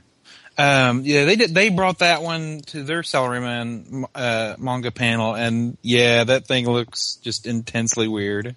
Like, oh man, yeah, it's it's it's good stuff, man. Anytime you see a, uh Erin Finnegan panel, uh, she she knows her she knows her manga stuff. But like, she seemed to set out to prove and pretty much succeeded. If you could imagine a type of manga, a subject for a manga, someone has probably made it. Wow. And probably someone else made a rip off of it. what's it? It was um, what was it? The not alpacas, although alpacas did too. There was an alpaca manga. There was the other Wow. thing. Chinchillas? No. Um, it was a thing that Neil made fun of. Capybaras. Capybaras. There's capybara mangas, and they were they were adorable. Oh man, it was good. I couldn't stay for the very end of it though because we had to dash. Um, which is this thankfully, thank God we got to this panel, which we called "Petals and Penguins: The Works of uh, Kunihiko Ikuhara," which was the panel that Kevin and I did. Yay! Gotta say, gotta say, record attendance for this panel. Gotta say, gotta let me. Good job, us. Yeah. So it was you and Kevin and a dude. Uh, the several dudes and some ladies. It was it was nice. Like at, at, at Hamicon, we had like five people, yeah. and then at SeishunCon, we had like eight to ten people. And I think This- two of those them were us. I us. think we might have broke twenty. No, no, we had we had we had, we had half that room. we had half that room. We had at least fifty people eventually in that room. Yeah. Like it, Oh, it finally got people in there, and I do agree with uh, Daryl Surat. We're, uh, when we do this panel next, uh, I'm going to call it Sailor Moon, Utena, and more. Yeah, we need to get Yes. uh we need to get like Sailor Moon and Utena in the title so people have an idea what they're getting into. Yeah, That is a good idea because more and more it's it's getting difficult to like oh I'm gonna look up the schedule and now Yeah. I've got to cross reference it with the program and oh I left that in my room crap Kids, kids these days don't know the names of the creators. They need to get off my anime lawn. adults these days, no one knows the names of the creators. That's where I screwed up. I always think because I would do a creator pa- because it's been a while since we've done a creator focused panel that wasn't Go Nagai, and Go Nagai is one of the few names you can actually say, and some people know what you're talking about. I know for a fact when we did the first Go Nagai panel a couple of years back that they we I know at least some people who continued to talk to me got turned on to Go Nagai from that panel. Yeah, we, we lucked out on that one. We'll talk more about that later, but it went, went, went well. Yeah. We talked about his all the things that the you know the director did, and and they people had seemed to enjoy themselves. And I know some people ended up started getting into uh, at least some of the different uh, Penguin Drum and, and Utena because of it. So go Cool. us. If one more, if one person watches Utena because of this panel, or Penguin Drum, but I'd rather they watch Utena secretly in my heart, I'm happy. And I believe the next thing that we did was I think this is when we got dinner. Probably. But then we went to Anime Password. Oh yeah, yeah, yeah. Grego's game shows. Which is Anime Password. I think that's Password. when uh, Charlie and I showed up. yeah. Yes, yes. Yeah, it was password. You know, you got to try to say one word that's not the word you're trying to get them to guess that will make them guess the word you're trying to make them guess, which is probably more convoluted sounding than it really is. Kind of like taboo. Yeah. If kids these days even remember what that was. But it worked out like I, I learned that either myself or Anna would be pretty awesome at this game. Yeah. Well, everyone was sitting like I, I remember Kevin and Charlie, and cause I think I was sitting between you two. Like we kept like, "Oh, I know it. I know what that is. Why don't they say what that is? Obvious. Man, I knew as Because we don't he, have pressure." as soon as he, he listed cross, I knew it. It was Baseball. baseball. it was baseball because it's cross game. could see and I, and I knew it. And I knew it. I knew the only person in that room who knew it was me. the only two people who knew in that room was Grego and me. Like, and I think he knew it too. And that's what, but Princess Nine, Vic Mignogna was in it. So that's, he was banking on Vic figuring it out. Eventually. It should have been a dead. like we we got around to the last clue. It was supposed to be like the dead giveaway clue. You haven't gotten it so this far. And the clue was anime. Yes. the clue was anime. Because he first said cross game, Princess Nine. I think he did one other uh, baseball title, and then anime.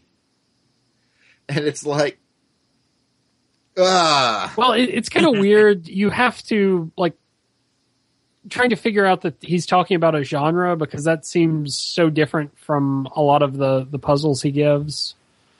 Um, I I, I can I, I will cut them a little bit of slack. well, the only reason that I know is because I'm a really big fan of sports anime, Yeah, and so is Grego, because he's a really big fan of sports in general. And nowadays, it's hard enough to be, you know, to find, even in, you know, anime fans, find sports fans, sports anime fans, which can be two separate things entirely. More importantly, there's a trick of finding baseball fans and then baseball anime fans. yeah.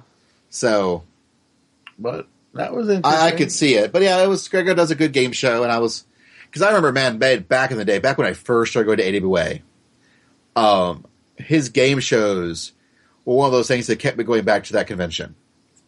Oh, wow. when he first started doing them. Because I've been going to AWA since AWA 5. And I haven't missed one yet since then. Um, and just for preference, uh, just for reference, their 20th anniversary is next year. And I don't know if that means it's their 20th year or their 21st year. I think it's their 20th year. I believe so because I think this was all in 19. So yeah, so that means that'll be my 15th or 16th AWA. wow. So, wow, I've been going to this con a long time. They should make you an honorary director by now. They should. Well, I know enough of them. Anyways, um, after that was Panel of Doom. Greatest anime openings. Oh no, you're right. You're right. That it is- was Yeah. greatest anime openings. I mean, pretty self-explanatory title uh, from the Mhm. uh, Anime World Order trio. and for for Kevin and I, it's it's great because they have the same taste in anime as we do, Largely, yeah. and so we're like, oh yeah, it was that one. Oh yeah, it was that one. Oh man, that one. Play King Gainer. We all start doing the monkey in the front row. You know, Yeah. that's, uh, Man, I can't wait for that anime to get back. To get back in, into print. like that is that is a really, really neat, interesting, weird mecha show that I think everyone should watch at least once. It, is possibly my favorite uh, Tomino, who is original creator of Gundam. I, it might be my favorite show of his that's not Turn A. eh. Uh, probably never be commercially available. Xabungle's almost kind of up the same alley as King Gainer. It, it's wacky, whimsical strangeness. But you know, and they did a really good job of trolling everyone with all their various versions of the Attack on Titan opening. I don't think they ever played the real opening. well, they played the real opening and that they played the 4chan meme that was turned into the opening yeah. Yes, that was awesome. as a side by side comparison with the original opening, Guys, you can put SNK on it. You can't just put SNK on anything. which is annoying because it's AOT. It is AOT. SNK is a video I- game company that makes fighting games. It is not. I know. I Blah. Get on, and I understand On. why people I understand why people do that, but at the same time, I keep thinking of Daryl Surat's thing about, uh, or at least I, the first time I saw him mention this was on Twitter. Like, yeah, if you say SNK, you're probably pirating it. Yeah, it's true. it is true. It's very true. You Like- insist on SNK. Like I, I, I believe that 100. percent That is that is absolutely true. Is you say And SNK? screw you people. Yeah, you say SNK. I'm looking for my Shiranui and Terry Bogard. Yeah, yeah, yeah, totally. Or Samurai Showdown. Sweet, sweet Samurai Showdown. Oh, sorry. It's been Uh, so long I was- since I've played an SNK game that I was feeling a little I- John there. My, my Yeah. definition is sort of fluid at this point. I can accept both. You're wrong. Quit pirating, Dylan. Quit pirating. it, mine is more again as with as with One Piece. Mine is more apathy than anything else. Sorry. Anyways, I felt they did a very good mix of different kinds of openings. Newer stuff, older stuff. They still need to play the opening to uh, Eccentric Family, but that's just personal. Wonderful Daily Life is, is very important to me. This is pretty opening. Um, I also, for more newer stuff, I would have loved to see Gatchaman Crowds opening. yeah. As I feel that's a great, terrible song. that if you if you ever were interested, like go listen to the Gatchaman Crowds opening, then find a translation and realize what they're what the English words that are coming out of her mouth. His. His It's a guy. Wow, I've seen the real music video. It's a man. that's even more impressive. wow, that's I know. awesome. It does not sound like a man. Uh, no, no, it doesn't. Wow. That was a pretty good show, if a fairly weird interpretational ending. My mind is kind of blown by that fact. Thanks, Kevin. Yeah, that's a guy. You did. You, Yeah. you, you, you got me. Yeah. Yeah. Not everyone gets me. You got me. Man. But anyways, they ended that with the uh, the music video for the next opening for Space Dandy, which is by the creator of um, Koiwa uh, Watanabe's uh, new anime that's coming out next year. And I, I felt I saw what they were doing because it was a it was a transition piece between uh, greatest openings and uh, Panel of Doom. However, I do think, unfortunately, it, it broke the rules, I believe, for, for clips that if you wait too long, you start losing people's interest. Yeah, it, hmm. it goes on a little long. It does. Well, I mean, it's because it's the full song, it's the full Yeah. music video. It makes sense. It's supposed to go that long. True. But, like, and I can understand why they didn't want to try and cut that. But unfortunately, I, I, I do think that near the end it was starting to lose people. But then Daryl came in with Panel of Doom, and it was a good one. The 10 year anniversary panel of Doom. which it is it is crazy to think about like watching a lot of those videos and recognizing a lot of those videos and going man it has been 10 years. Holy crap. And Singing man- along with Monkey versus Robot. man that was a life defining video. Yes, yes. Monkey that was a life defining video. Like, like let, let's let's go back in time for AWA 6 here all right? AWA 5 I didn't go to the anime hell because I didn't know what anime hell was yet. It was my first anime con ever ever Wow. I did see End of Eva um, there, but and I think that was the first time I saw Star Blazers. I Might believe have been. I believe we saw Star Blazers that year. I know, like I, I had to run through Nerf fights to get places because I still did Nerf fights back then. Nerf Wars or Nerf Wars, yeah, Nerf Wars. They, yeah, they, they, back in the day, you know, they used to do Nerf Wars in the middle of like the um the, the, the, the hallways late at night. Awesome. just just just doing it. And um, well, people were doing that too, I hear. But anyways, um, and the way we had planned it was we were smart, right? We were going to instead of getting a room for Thursday night, we would we would leave late Thursday night and get there Friday morning. Hmm. And that didn't work. Well, it, we got there, but we kind of didn't sleep for Thursday at all because we were too excited because we were going to an anime con Yeah. because we were young and stupid. yeah. This was 15 years ago.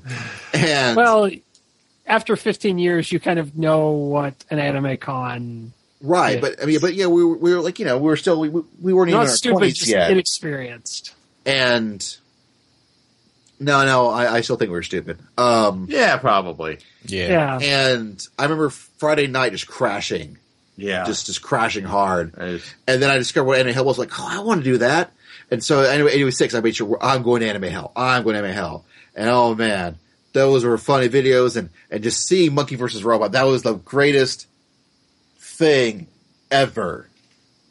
And then I'd go to Anime Hell next year and then they played it again and it was like, man, learning about Hino and all sorts of things. It was, it was definitely a, uh, a, a young adult defining, you know, experience, know, early hells were for me. And I think, yeah, well, you know, it's, you know, that's where the pain train came, comes from. You know, is a direct inspiration from that. And hell, even for Daryl Surat, that's where anime Panel of Doom comes from, is anime hell. It all comes from hell. it all comes from hell. True. And so, Pain Just- Train's really good though. just, well, we, well, I try. Thank you very much. But, you know, seeing a lot of those, those Doom clips were also old hell clips that, you know, Daryl would regurgitate because, you know, Dave Merrill was bored with them. And it was just a really neat, really neat thing. And also he gave me plenty of new material that I'll be premiering at, the, at my holiday pain train on November 9th. Hamicon Minicon 2013. You should go to it. Screw that other anime con in Tennessee. Wow. Making friends. Actually, don't screw. Like if you live in go if you live in Tennessee or in our area, you want to go to that one, go for it. Awesome. It's an actual full day event. We're just doing a one day thing. It's really more for locals around Huntsville and North Alabama. But man, do I have some videos for you. We'll we'll see them at Hamicon next year, though. No, you won't. You won't? Oh. I might show one or two, but I don't show all of them. he does this specifically just to bait us, just so you know. No, I do. Well, no, it's a, it's a holiday themed pain train. Blah blah blah. Oh. and, and this and this year I'm going to be doing uh, cons- uh new consoles, and so therefore I'm also talking about old consoles, like the old Nintendo. And I'm going to find old videos from the old Nintendo and talk about all the, the latest and greatest graphics. Nice. Will blast processing be in it? Um, that's a good idea. I might, I should. I, I, this might be more of a console wars retrospective of terrible commercials and, and news reports. Because remember when we thought blast processing actually meant something? Well, no, because I read Nintendo Power and it told me it was a lie. Nintendo never lied to me, but Sega was a dirty liar. Nintendo Therefore, Power was Nintendo like the Fox better. News and MSNBC of its day. That's where we learned to be this divided and polarized. Wow. Yeah, yeah, yeah, but Sega did what Nintendo don't. Only Nintendo did it. What? Nintendo. Exactly. Exactly. Yeah, it's okay. Phantasy Star Four is still the best RPG ever made. Uh, So that was that was that was Saturday. Any any final thoughts or any uh, final recollections before we move on? Uh, I think the only other panel we haven't mentioned that I think needs mentioning is we went to business and art, which was kind of cool. Not that Yes, any of us are planning to do art as business. And in fact, it was kind of like, um, it's kind of like when, when I went to ECGC earlier this year. It's like, haha, I'm, I'm 30. I don't have any pretensions of making money off of this stuff. But it's interesting to see people who are doing the publishing and the, or the, the web publishing and the, the artist alley stuff and, and being mm-hmm. super serious about it. And, Yep. you know, and the and the three ladies that were doing it, I mean, they they really knew their stuff. They, I mean, you if you had a question for them, they could generally answer it with really good detail. Um, but it, it, yeah, it was a really good. If you it, it, if you were ever thinking about like getting an artist alley table or just like doing some art and selling it, it's that's a good panel to go to. Um, and they have done. I'm almost positive they have done. I've seen another panel that they've done at their convention, and maybe it was MomoCon. I'm not 100 percent I sure. wonder if they were involved in the roundtable that happened when the Artist Alley 101 panel did not happen at MomoCon last year. I don't year. know, but I saw them at a panel where they were the actual panelists. I'm I'm I'm positive of it. But um, the only other note that I have really, I think, was four o'clock on Saturday was a really was a really dark time for me. Uh, that was the because earlier in the day, you know, we we couldn't get into the to the Japanese cooking thing. Four o'clock was where it was three panels in a row. I couldn't get into. Uh, couldn't get into unusual manga genres. Um, so the uh, well, actually, I think the first one we tried was anime worth watching, and then and couldn't get into it. Like, well, okay, I guess it makes sense. You know, it's a pretty good draw. Okay, can't get into it. And then it was like unusual manga genres. Like, okay, there's no way unusual manga genres is going to be full because that's just such an offbeat topic. And of course, it was full. And then finally, I was just like, you know what? I'm just going to pick one. Okay, Sabbath dub scenes. I don't know what this is, but it could be pretty entertaining. And it's in, and I think it was in Kennesaw. Yeah, it was in Kennesaw. And Kennesaw's a big room. It's like, okay, fine, I'll go to that. It was full. And I was like, ah, screw this noise. And I, I just ended up puttering around the, uh, the dealer's room for a while. Um, then the only thing that I, I went to that I think you guys didn't was I actually went to the Crunchyroll, uh, Crunchyroll panel, which was, yeah, it was all right. I mean, they just showed some shows they were, they were, you know, talking about some shows they were getting new seasons of or new shows altogether. And then at the end, they tried to actually show the most recent episode of Attack on Titan, but I think they only got about 10 or so minutes in before, uh, they had to stop for the next panel. Well, there you go. Well, that that really sucks. You know that there's there's nothing that can kill a con groove than than not getting to do what you want to do several several times in a row. Yeah, it's like it's bad enough. Okay, plan A didn't work out. Oh, plan B didn't work out. But when like your At that- third tier, Yeah, I think that the even before that string of panels being full, like once it had happened a couple of times, we started realizing that this was not our experiences. This was you know, the con this year. You know, Yeah. was- was probably more packed than usual. Yeah, that was that, this definitely was the year that the it really was. Because I've actually had the same problem uh, anyway pre, in previous years. Uh, there were several panels last year I wanted to go to that I couldn't go to because it was full. Oh, I never had one that was the, a bunch in a row. Yeah. Um, but this is really a case where a con outgrows its space. Yeah. and I know that, admittedly, I, I kind of would like to see possibly a new venue for AWA, personally.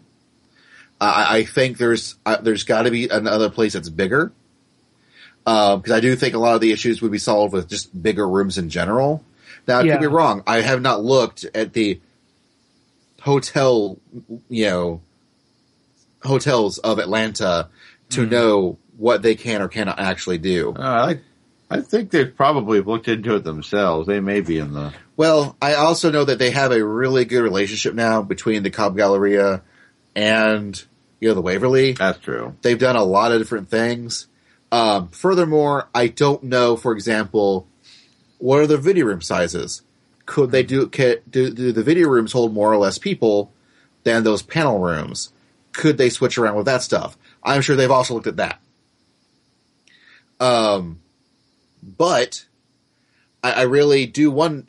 I really would like more spaces in the room, but if you can't do it, I, I guess their their other thing is to add more rooms, which is something that they still can do in the Galleria. And this may be a case of since they think they know they've got more space, well, they haven't really outgrown it because they've got more space they can move into. Yeah. But I just don't know how many more rooms they can seriously add and also be able to fill with content mm-hmm. Yeah. that will that be worthwhile content and and get keep people interested.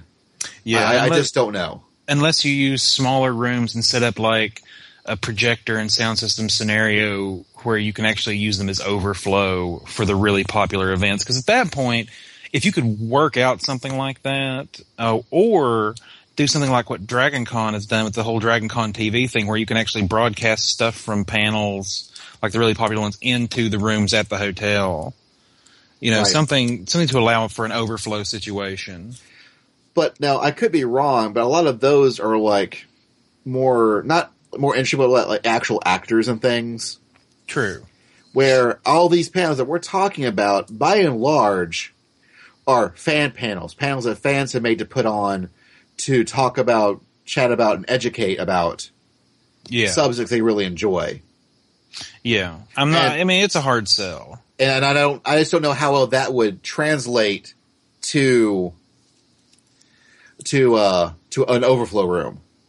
Mm-hmm. Um, It's true. so yeah, I don't, I don't know. Like it, it- it's it's it's a crummy situation because yeah, and I'm positive AWA doesn't want that situation. I know Eddie, I'm sure AWA would love for if they've got you know really busy big panels, they they want to get as many people to see that stuff that they want to see as possible. Mm-hmm. And so I know they've got to be thinking about, well, how, how are we going to do this? I do know that there were like curious spots of them not really using main events. Hmm. Like, for example, you know, there was, they, they showed Saturday morning at 10 a.m., they showed the fairy tale movie. But from 11.30 till 1.30, there was nothing. Weird. There was nothing in the room. Could it have been set up for something else? Well, it's an anime match game, but I don't. I don't see why they would need, you know, two hours to Yeah. set a match game. Maybe Yeah. thirty minutes, but that's still from eleven thirty to, to to one. That that's an entire thing that they could have shown. I think the difficulty there is maybe they could move whatever's in Kennesaw in there, but when you start moving like fan panels and stuff into main events, then it gets kind of um, weird. Like that's that's almost overkill compared to a panel room, where the panel Well- rooms are. That that is Pretty very small. true. That is very true. And someone's not going to be happy about that their panel wasn't the one that got main events. But you know, but still, there. That's that is that is event space that you need to be filling up somehow. Oh yeah. Like also, for example, I believe, and I could be wrong, and if I am wrong, anyway, you can yell at me. It's totally cool. But I want to say that, that the big ZUN panel was in Kennesaw, not main events. Weird. And I know that filled up like insane. Because a lot of people's biggest complaints were how security was treating them in line for ZUN. Which, you know, that's fine. One of the most common complaints about any con about anything is security. Mm, yeah. That is unfortunate. Well, and I can see it. A, there's a brand new security director this year. That is not the guy who's been doing it for years previously. Mm. Uh, I believe actually the guy who did this year actually used to be their uh, tabletop guy. Uh, could be wrong, but I think it is. And so you know he's a he's he's got to have a different style. It's his first year. You know, there's going to be a different feel to it. There's got to you know there's for, for a 14, 15 year convention. This is obviously a year that AWA was having growing pains they haven't experienced in a while. Yeah. And I think not having this experience for so long, especially well, we're used to this space, we know what's going on, we've we've been doing this this way for so long, and now they're changing things a little bit up here and there, and now we've got new directors for different things, and we're going to do this and that, and suddenly, and now they have so many more people, like it, it's got to be like a a little bit of shock to their system. It's got to be. I, I also heard a little bit of secondhand reports, which I did not witness, but I got some secondhand reports of uh, the security was being a bit Gestapo-ish, quote unquote, for the Fortune panel too. but I don't, I don't, I don't really don't know how how valid or unvalid those reports are really are, because Uh-huh. a because on one hand, you know, security unfortunately tends to attract jerkwads, Criticism. They tend to attract criticism just for doing their job, like they're supposed to. right? But they also attract jerks, Yes. like guys who have power and like to abuse that power. Uh, unfortunately, will drift to security because they get that power. Yeah. True. they get the idea that they are in charge and they will say things and they're important and that can that can have an effect and so it, it's always a you know someone harsh in your fun but it could be an actual legitimate complaint you, you, sometimes you just never know and good security that that balances that line is super hard to do it is super hard to do and I don't envy anyone who works security for any convention. Uh, I do know the AWA staff is taking, does take seriously any complaints against that seem like there may be some validity to them about staff misconduct. Yeah. Like at, at, at heart, AWA is, as Kevin likes to say a lot, is a good cop. AWA's a good cop. And um, but anyways, let's let's take a break before we get to really get to final thoughts. I also want to have some things I want to talk about on Sunday. Yeah, Sunday. a Couple things Sunday. So we're gonna take another break. We'll be back with Sunday final thoughts. You're listening to the OSMcast.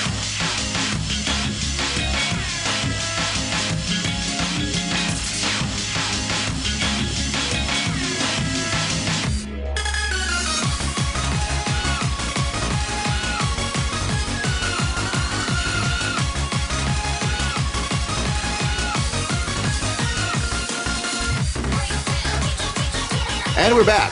Sunday. And Sunday, Sunday, Sunday. I started off, well, with this weird, where is it? Where was that thing that I got stuck with?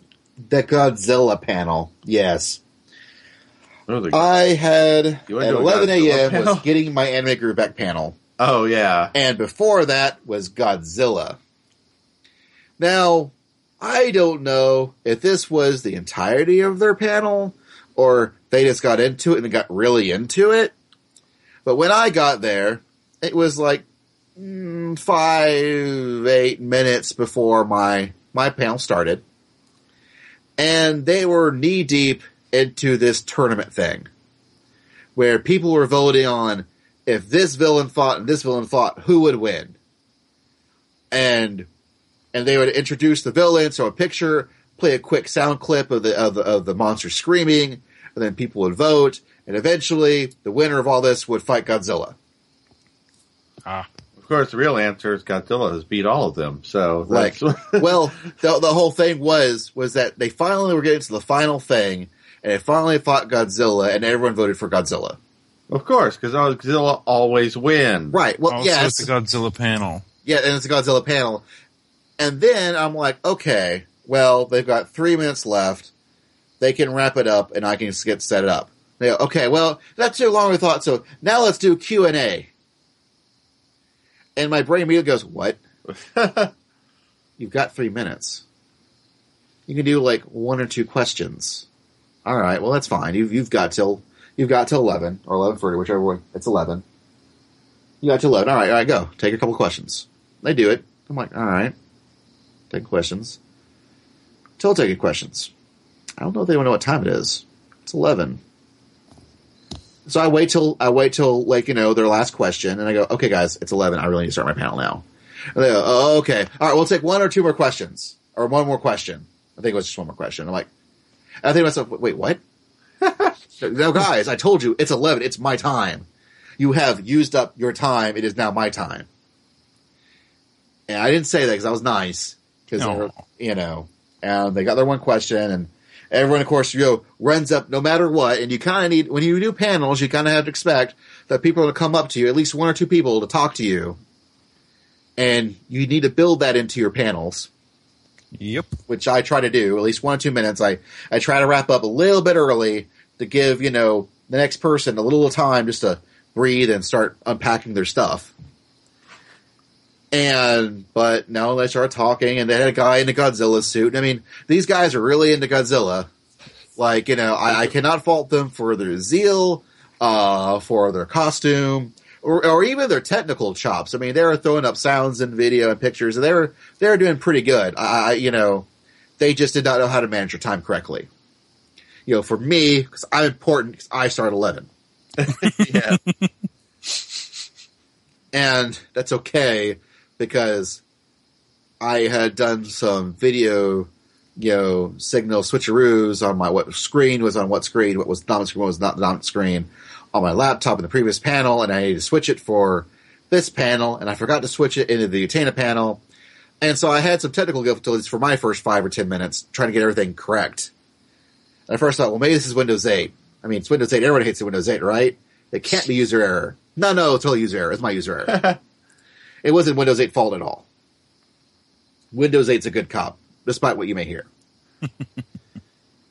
um, Pretty and sure. so I did your whole getting your anime groove, getting getting your anime groove back, where I show a bunch of different shows that I need to post a list for, but I don't remember those lists anymore myself because I always make it up as I go along.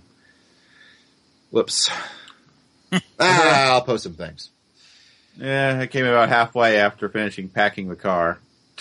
No, well, uh, well, that happens. You know, Yeah. I'm busy. Someone had to pack the car. Someone's got to pack the car. It's true, but you know, people seem to enjoy themselves. It was a Yeah. good panel. You know, it- it's it's something I'm- I'm now an old hat at, but I feel it's an important one. You know, I feel that there does need to be a few anime recommendation panels in AnimeCon sprinkled throughout. Oh yeah. Uh, well, I, I think that's one of those things. You can at least do at least 2 Mhm. You know, for any size con, you can do two, possibly more. At least one a day if you're a big con. Hmm. Maybe even more, but I don't know. As long as you, unless you vary it up. But people seem to enjoy it. And at that point, for me, I was on a quest to deliver upon Gerald white barbecue sauce from Gibson's in Huntsville. Because he lives in, in, in Florida, and, but he drove to Atlanta, and I, and I told him that we had obtained it for him. Uh, we being my con chair from Hamicon actually went and grabbed it for him because I forgot to. so thank you, Michelle, even though you'll never listen to this. And I found Gerald just in time to start getting ready for Kevin and I's final panel of the convention. The weird side of Go Nagai. Dun dun dun. Yeah. Kevin, this is this is all you. Because this was all you. This Yeah. was you were the one that made this panel yeah, happen. I literally. pretty much yeah. Even the, that's what the one. Well, like the on paper, the Petals and Penguins one was also my panel, but that was just an excuse to get me and Basil more than just two panels. Uh, but yeah, the weird side of Go Nagai. I pretty much threw it together from scratch, uh, hunted down clips, went, you know, found all the stuff. Um, so, and, uh, yeah, and I did most of the talking for once. That was weird. But you did a very good job, Kevin. It was a good Yeah, Kevin. yeah, it was a good yeah. Kevin. And I at least showed some people glory that is Barry Hercules. Oh, Barry Hercules is pretty great. I wanted to show some people some more Barry Hercules. that that is that was man. Go Nagai knows how to make himself a puppet show. Yeah, I I really want a legitimate release of X Bomber. Well, a star. It was called Starfleet in the U.S., but I, I really want a legitimate release of this show. It's like a puppet show. It's like like Thunderbirds or Team America World Police. Wow. And if you combine the two, I think you get X Bomber. Look, all I can say is there's been this magnificent black man in a fro named Barry Hercules, and Barry Hercules got things done. yeah, With a name like that, how could you not? It's true. well, no, because they're like, all right, we needed this, this this action thing, and Barry's on it. yeah. Basically, it's just yes. Here's the unfortunate implications. It consists of the white lead hero telling the black guy what to do, and then he makes the robot do it. Obviously, it, uh, you know, implications is white man dumb and white man can't handle electronics. Yes. It takes a black man with an afro named Barry Hercules to really beat alien ass with a giant robot. Well, we always knew that. I think somewhere deep down in our in our souls. Uh, Govarion, that was the show by Knack that I can't remember the name from of Go Nagai. That looks like it's someone, so it looks like the bad Korean knockoff of Go Nagai, but it's actually really Go Nagai. Just done by Studio Knack. Yes. Because when you need shit, they've got the knack for it. Oh, Ah. only they were, well, I don't think they're still around, but, uh, if only they were still around, that could be their catchphrase. But did uh, did you guys catch any more panels before uh, on the on the big S, the big the big S Unday? No, I think that was it. yeah, I, I don't. I didn't take any notes uh, for Sunday for whatever reason, That's the only one I have marked. other than getting your anime groove back. It's that may have been it. And then I think we sat with you guys like an hour Yeah. and just talked. Yeah. And that that that's kind That of was like Best a panel. panel of all. It was. It was that the was panel of friendship and tacos. And and tacos. tacos. Oh, the lime fries were pretty interesting. Oh yeah, the lime say. fries were pretty good. Like you Oh, know, yeah. a taco truck, Texas Tacos had lime fries. I like the pulled pork taco. That was nice. Yeah. Yeah, I, I think Back I had food the trucks. uh, yeah, the food trucks are the great. Yes, yes, a food truck. You know, it's uh, you know, I I, well, I want to say it's sad that one of the best parts of the anime con was the food trucks. But no, screw that. I don't care. Those food trucks were awesome, and I'm glad yeah. they That, that there. is not a sad thing. um, this is one of the few cons where I feel at no point was hunting down food painful. yeah, true. it's true. It is Yeah, very they, true. they. I have to just say they do make it pretty easy. Although, man, this is a complete aside. Complete aside. Has no bearing on anything actually to do with any, any way.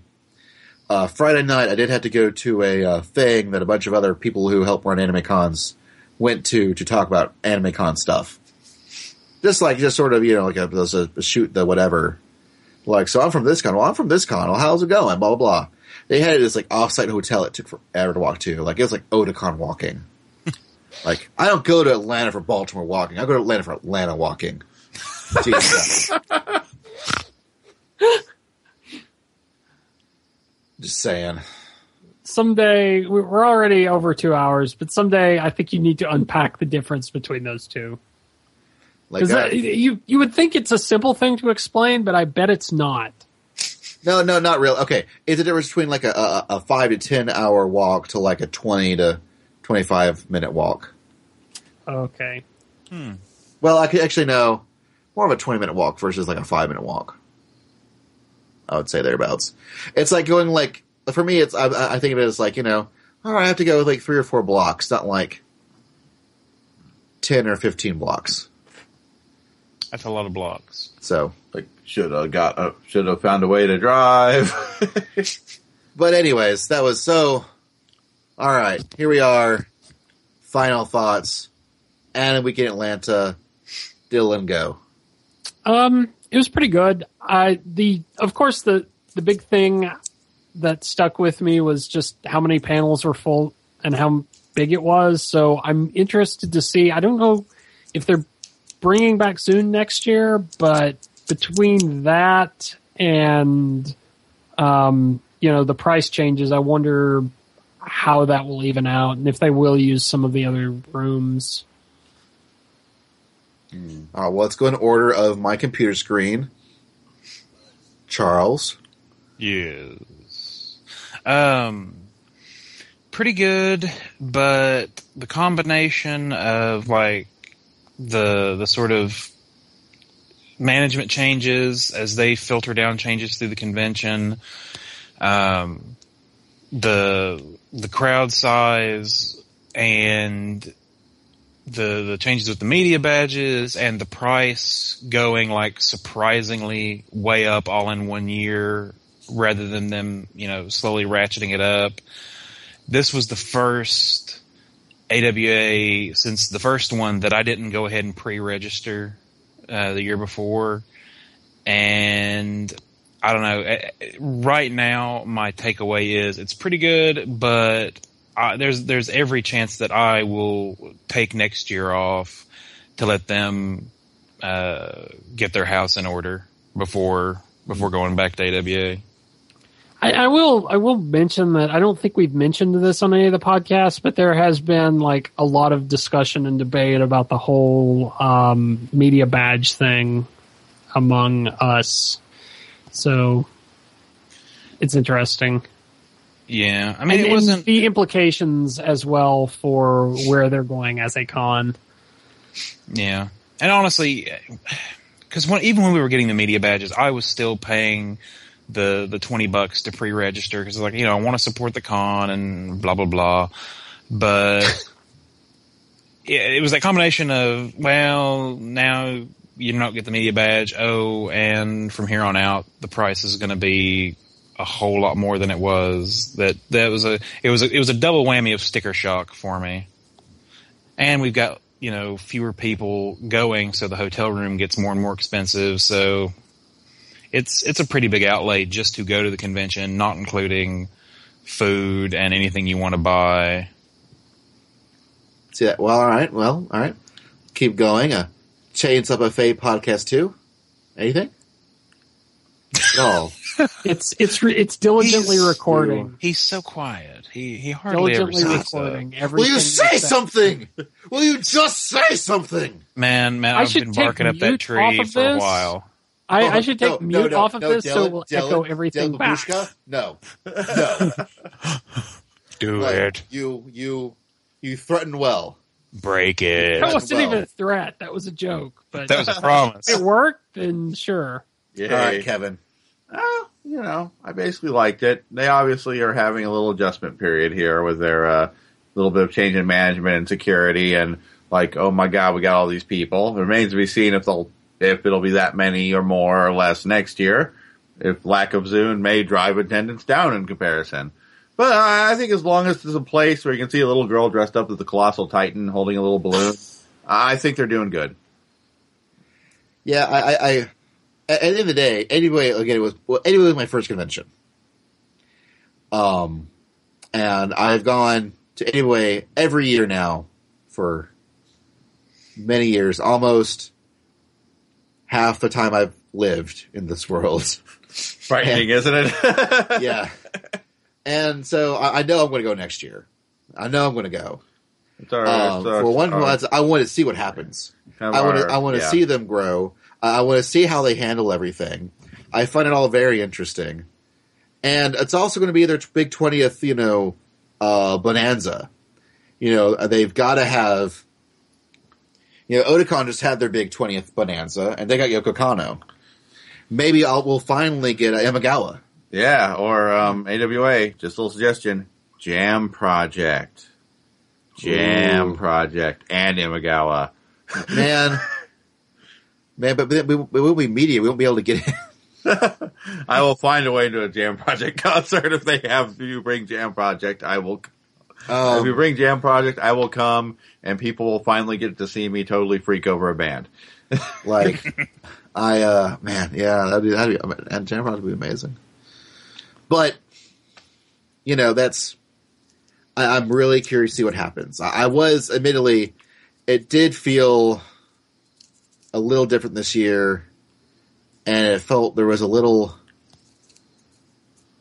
It felt a little little soulless, but I think that's just me lamenting the lack of Carl Horn. Yeah. Like I really is like that. That man, he's he's one of my heroes. That'll do it. Carl Horn is always soul, is what you're saying.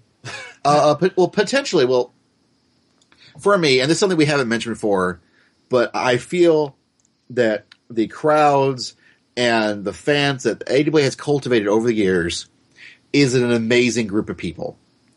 No, no other con, no other con in the United States, I'm positive, where you go, hey guys, space battleship Yamato, and people will cheer.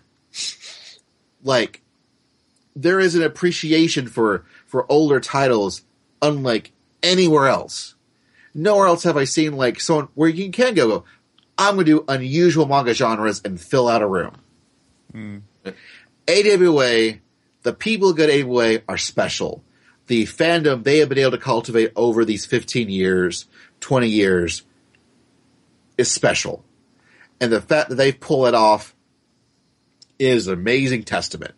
They just seem to have a higher concentration uh, of attendees who do, in fact, know their anime history. And that is the kind of that's eventually the fan base that I want in Huntsville. That's eventually that that almost cultured anime fandom. I want to see that in my town. I want people who actually care about the creators. I want people who actually care about the shows. I, I want more than just random internet meme here. And AWA has that. And I Yeah. want it everywhere else. Oh, there was like it was right before the Go Nagai panel, and I don't remember who it was now, but there was a specific animation director panel right before our Go Nagai panel. Yeah. and that that was uh, I'm glad to see stuff like that. You know, there's just stuff like you. I just don't see uh, shown or even attended at, at other conventions. You know, and it, it just is just it's just amazing, and that all bound up into one person probably is Carl Horn. Like, like I, I think that is a, a really great representation of of, of the con. It, it is Carl Horn, and so not having him there was, you know, for whatever reason they couldn't make it, was a little bit sad. Um, it made me really, very, really happy that I was able to get a rated uh, uh, Hamicon this year. That was that was nice, I, I, especially since I didn't realize that I was going to see him again this year, and I, I really need to remind myself, memory to self. Kevin remind me too. I need to send an email to Carl saying it was awesome having him there this year, and that I really miss seeing him at AWA because he is an awesome, Right. awesome guy, and I wish he could go to every convention and just exist, and every convention would be better for it. Yeah. Um, Reminder base. I'll email Carl. That's right. That said, you know, Ed Chavez is pretty awesome too. Like, Yeah. I, I don't want to say like, you know, I can go, hey, Ed, how about Shiafu being published in America? How about that? How about you do that? Get on that. Oh yeah, we got we got it. We had Ed. We had Neil Nadelman. We had Tim. Like, yeah, there's a lot of awesome I people, mean, you know. there are people who are regular attendees and to a certain extent attend who are still incredible guests. like, yeah, like there's anybody still full of awesome people. Like, I don't want to, you know, discount that at all. And, you know, honestly, Native Way is the only time I get to see Tim Eldred or see Neil Nadelman and watch them do panels and talk about things. Of course, doubly mentioned Dave Merrill. I think that's why a lot of us do any of the stuff we're doing. It- it's true. Like there is a lot of people that, that are still a part of AWA that make AWA, you know, when it is on, it is on. Hmm. And I, I feel that right now they are at war with themselves and that their venue is not doing the accommodations for what they've got like it really needs to be. Yeah. And I don't know if that requires further rethinking, rejiggering of the existing space and adding more rooms to the existing space and that will do it or how they're going to remanage, you know, balancing their schedules or what have you. Or if it turns out, no, they really just need to think about a different space. Hmm. I don't know that solution. I am, That's the. I hope to God problem. Dave Boyd Yeah. Does. And I That's think- the- that's a problem. I think a lot of cons struggle Oh, yeah. with. Too. Yeah. But I think even if they struggle next year with that solution, knowing it, you know, knowing and planning for it is better than possibly what happened this year, which was it was just covered up and Like, yeah, No. it was. prepared. Ideally, they saw the problems this year, and they've got a year to think about how they're going to deal with it. Exactly. Yeah. Like, you know, I think this was a case of they probably are expecting, like, yeah, well, I think we could pull like 16,000. I think that'd be cool. I think we can do that. And then they got 18,000. I'm like, whoa, that's a lot of, that's another couple thousand people, guys. What happened? Yup. So, um, I am very looking forward to next year. And w- once again, if they end up anyone listening, you know, thank you, Jason. Thank you, Misty. Thank you, event staff. Thank you, Haley. Thank you for because I, I really do feel that events, that panel staff, that they they are on it. They are awesome. You know, they, they and they know they saw what went wrong, and I know that they're planning to fix things, and that they've got ideas, and they're probably way smarter about it than I am and they're probably going like, oh, no, that was a dumb idea, Basil, for this reason. No, no, that was stupid. Like, ah, I can't believe you said that. How could you have thought of that? But, all right, we're we're nearing on of recording it well past two hours. So, thank you, Dylan. Thank you, Charlie. Thank you, Ch- Chainsaw Buffet podcast number two. You're welcome, Basil.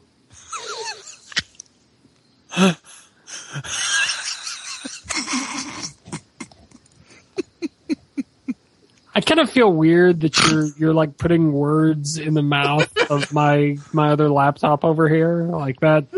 Yeah, don't put words in his lap. His lap can speak for itself. Yeah, but those words are on top. I will unmute this and you will hear the echoes. Oh God, not the It's like should be a line in a horror movie. Oh, So help me God, I'll unmute this. You'll hear the echoes. Actually, the great those thing audio is echoes.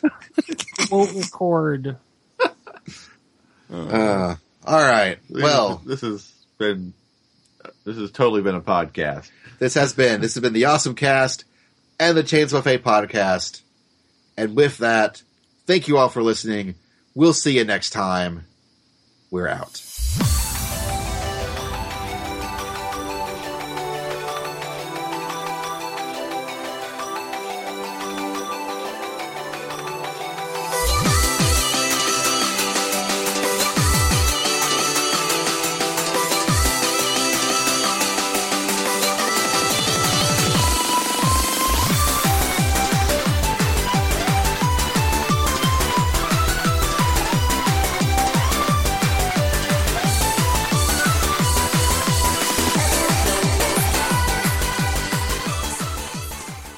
Panties, panties, panties.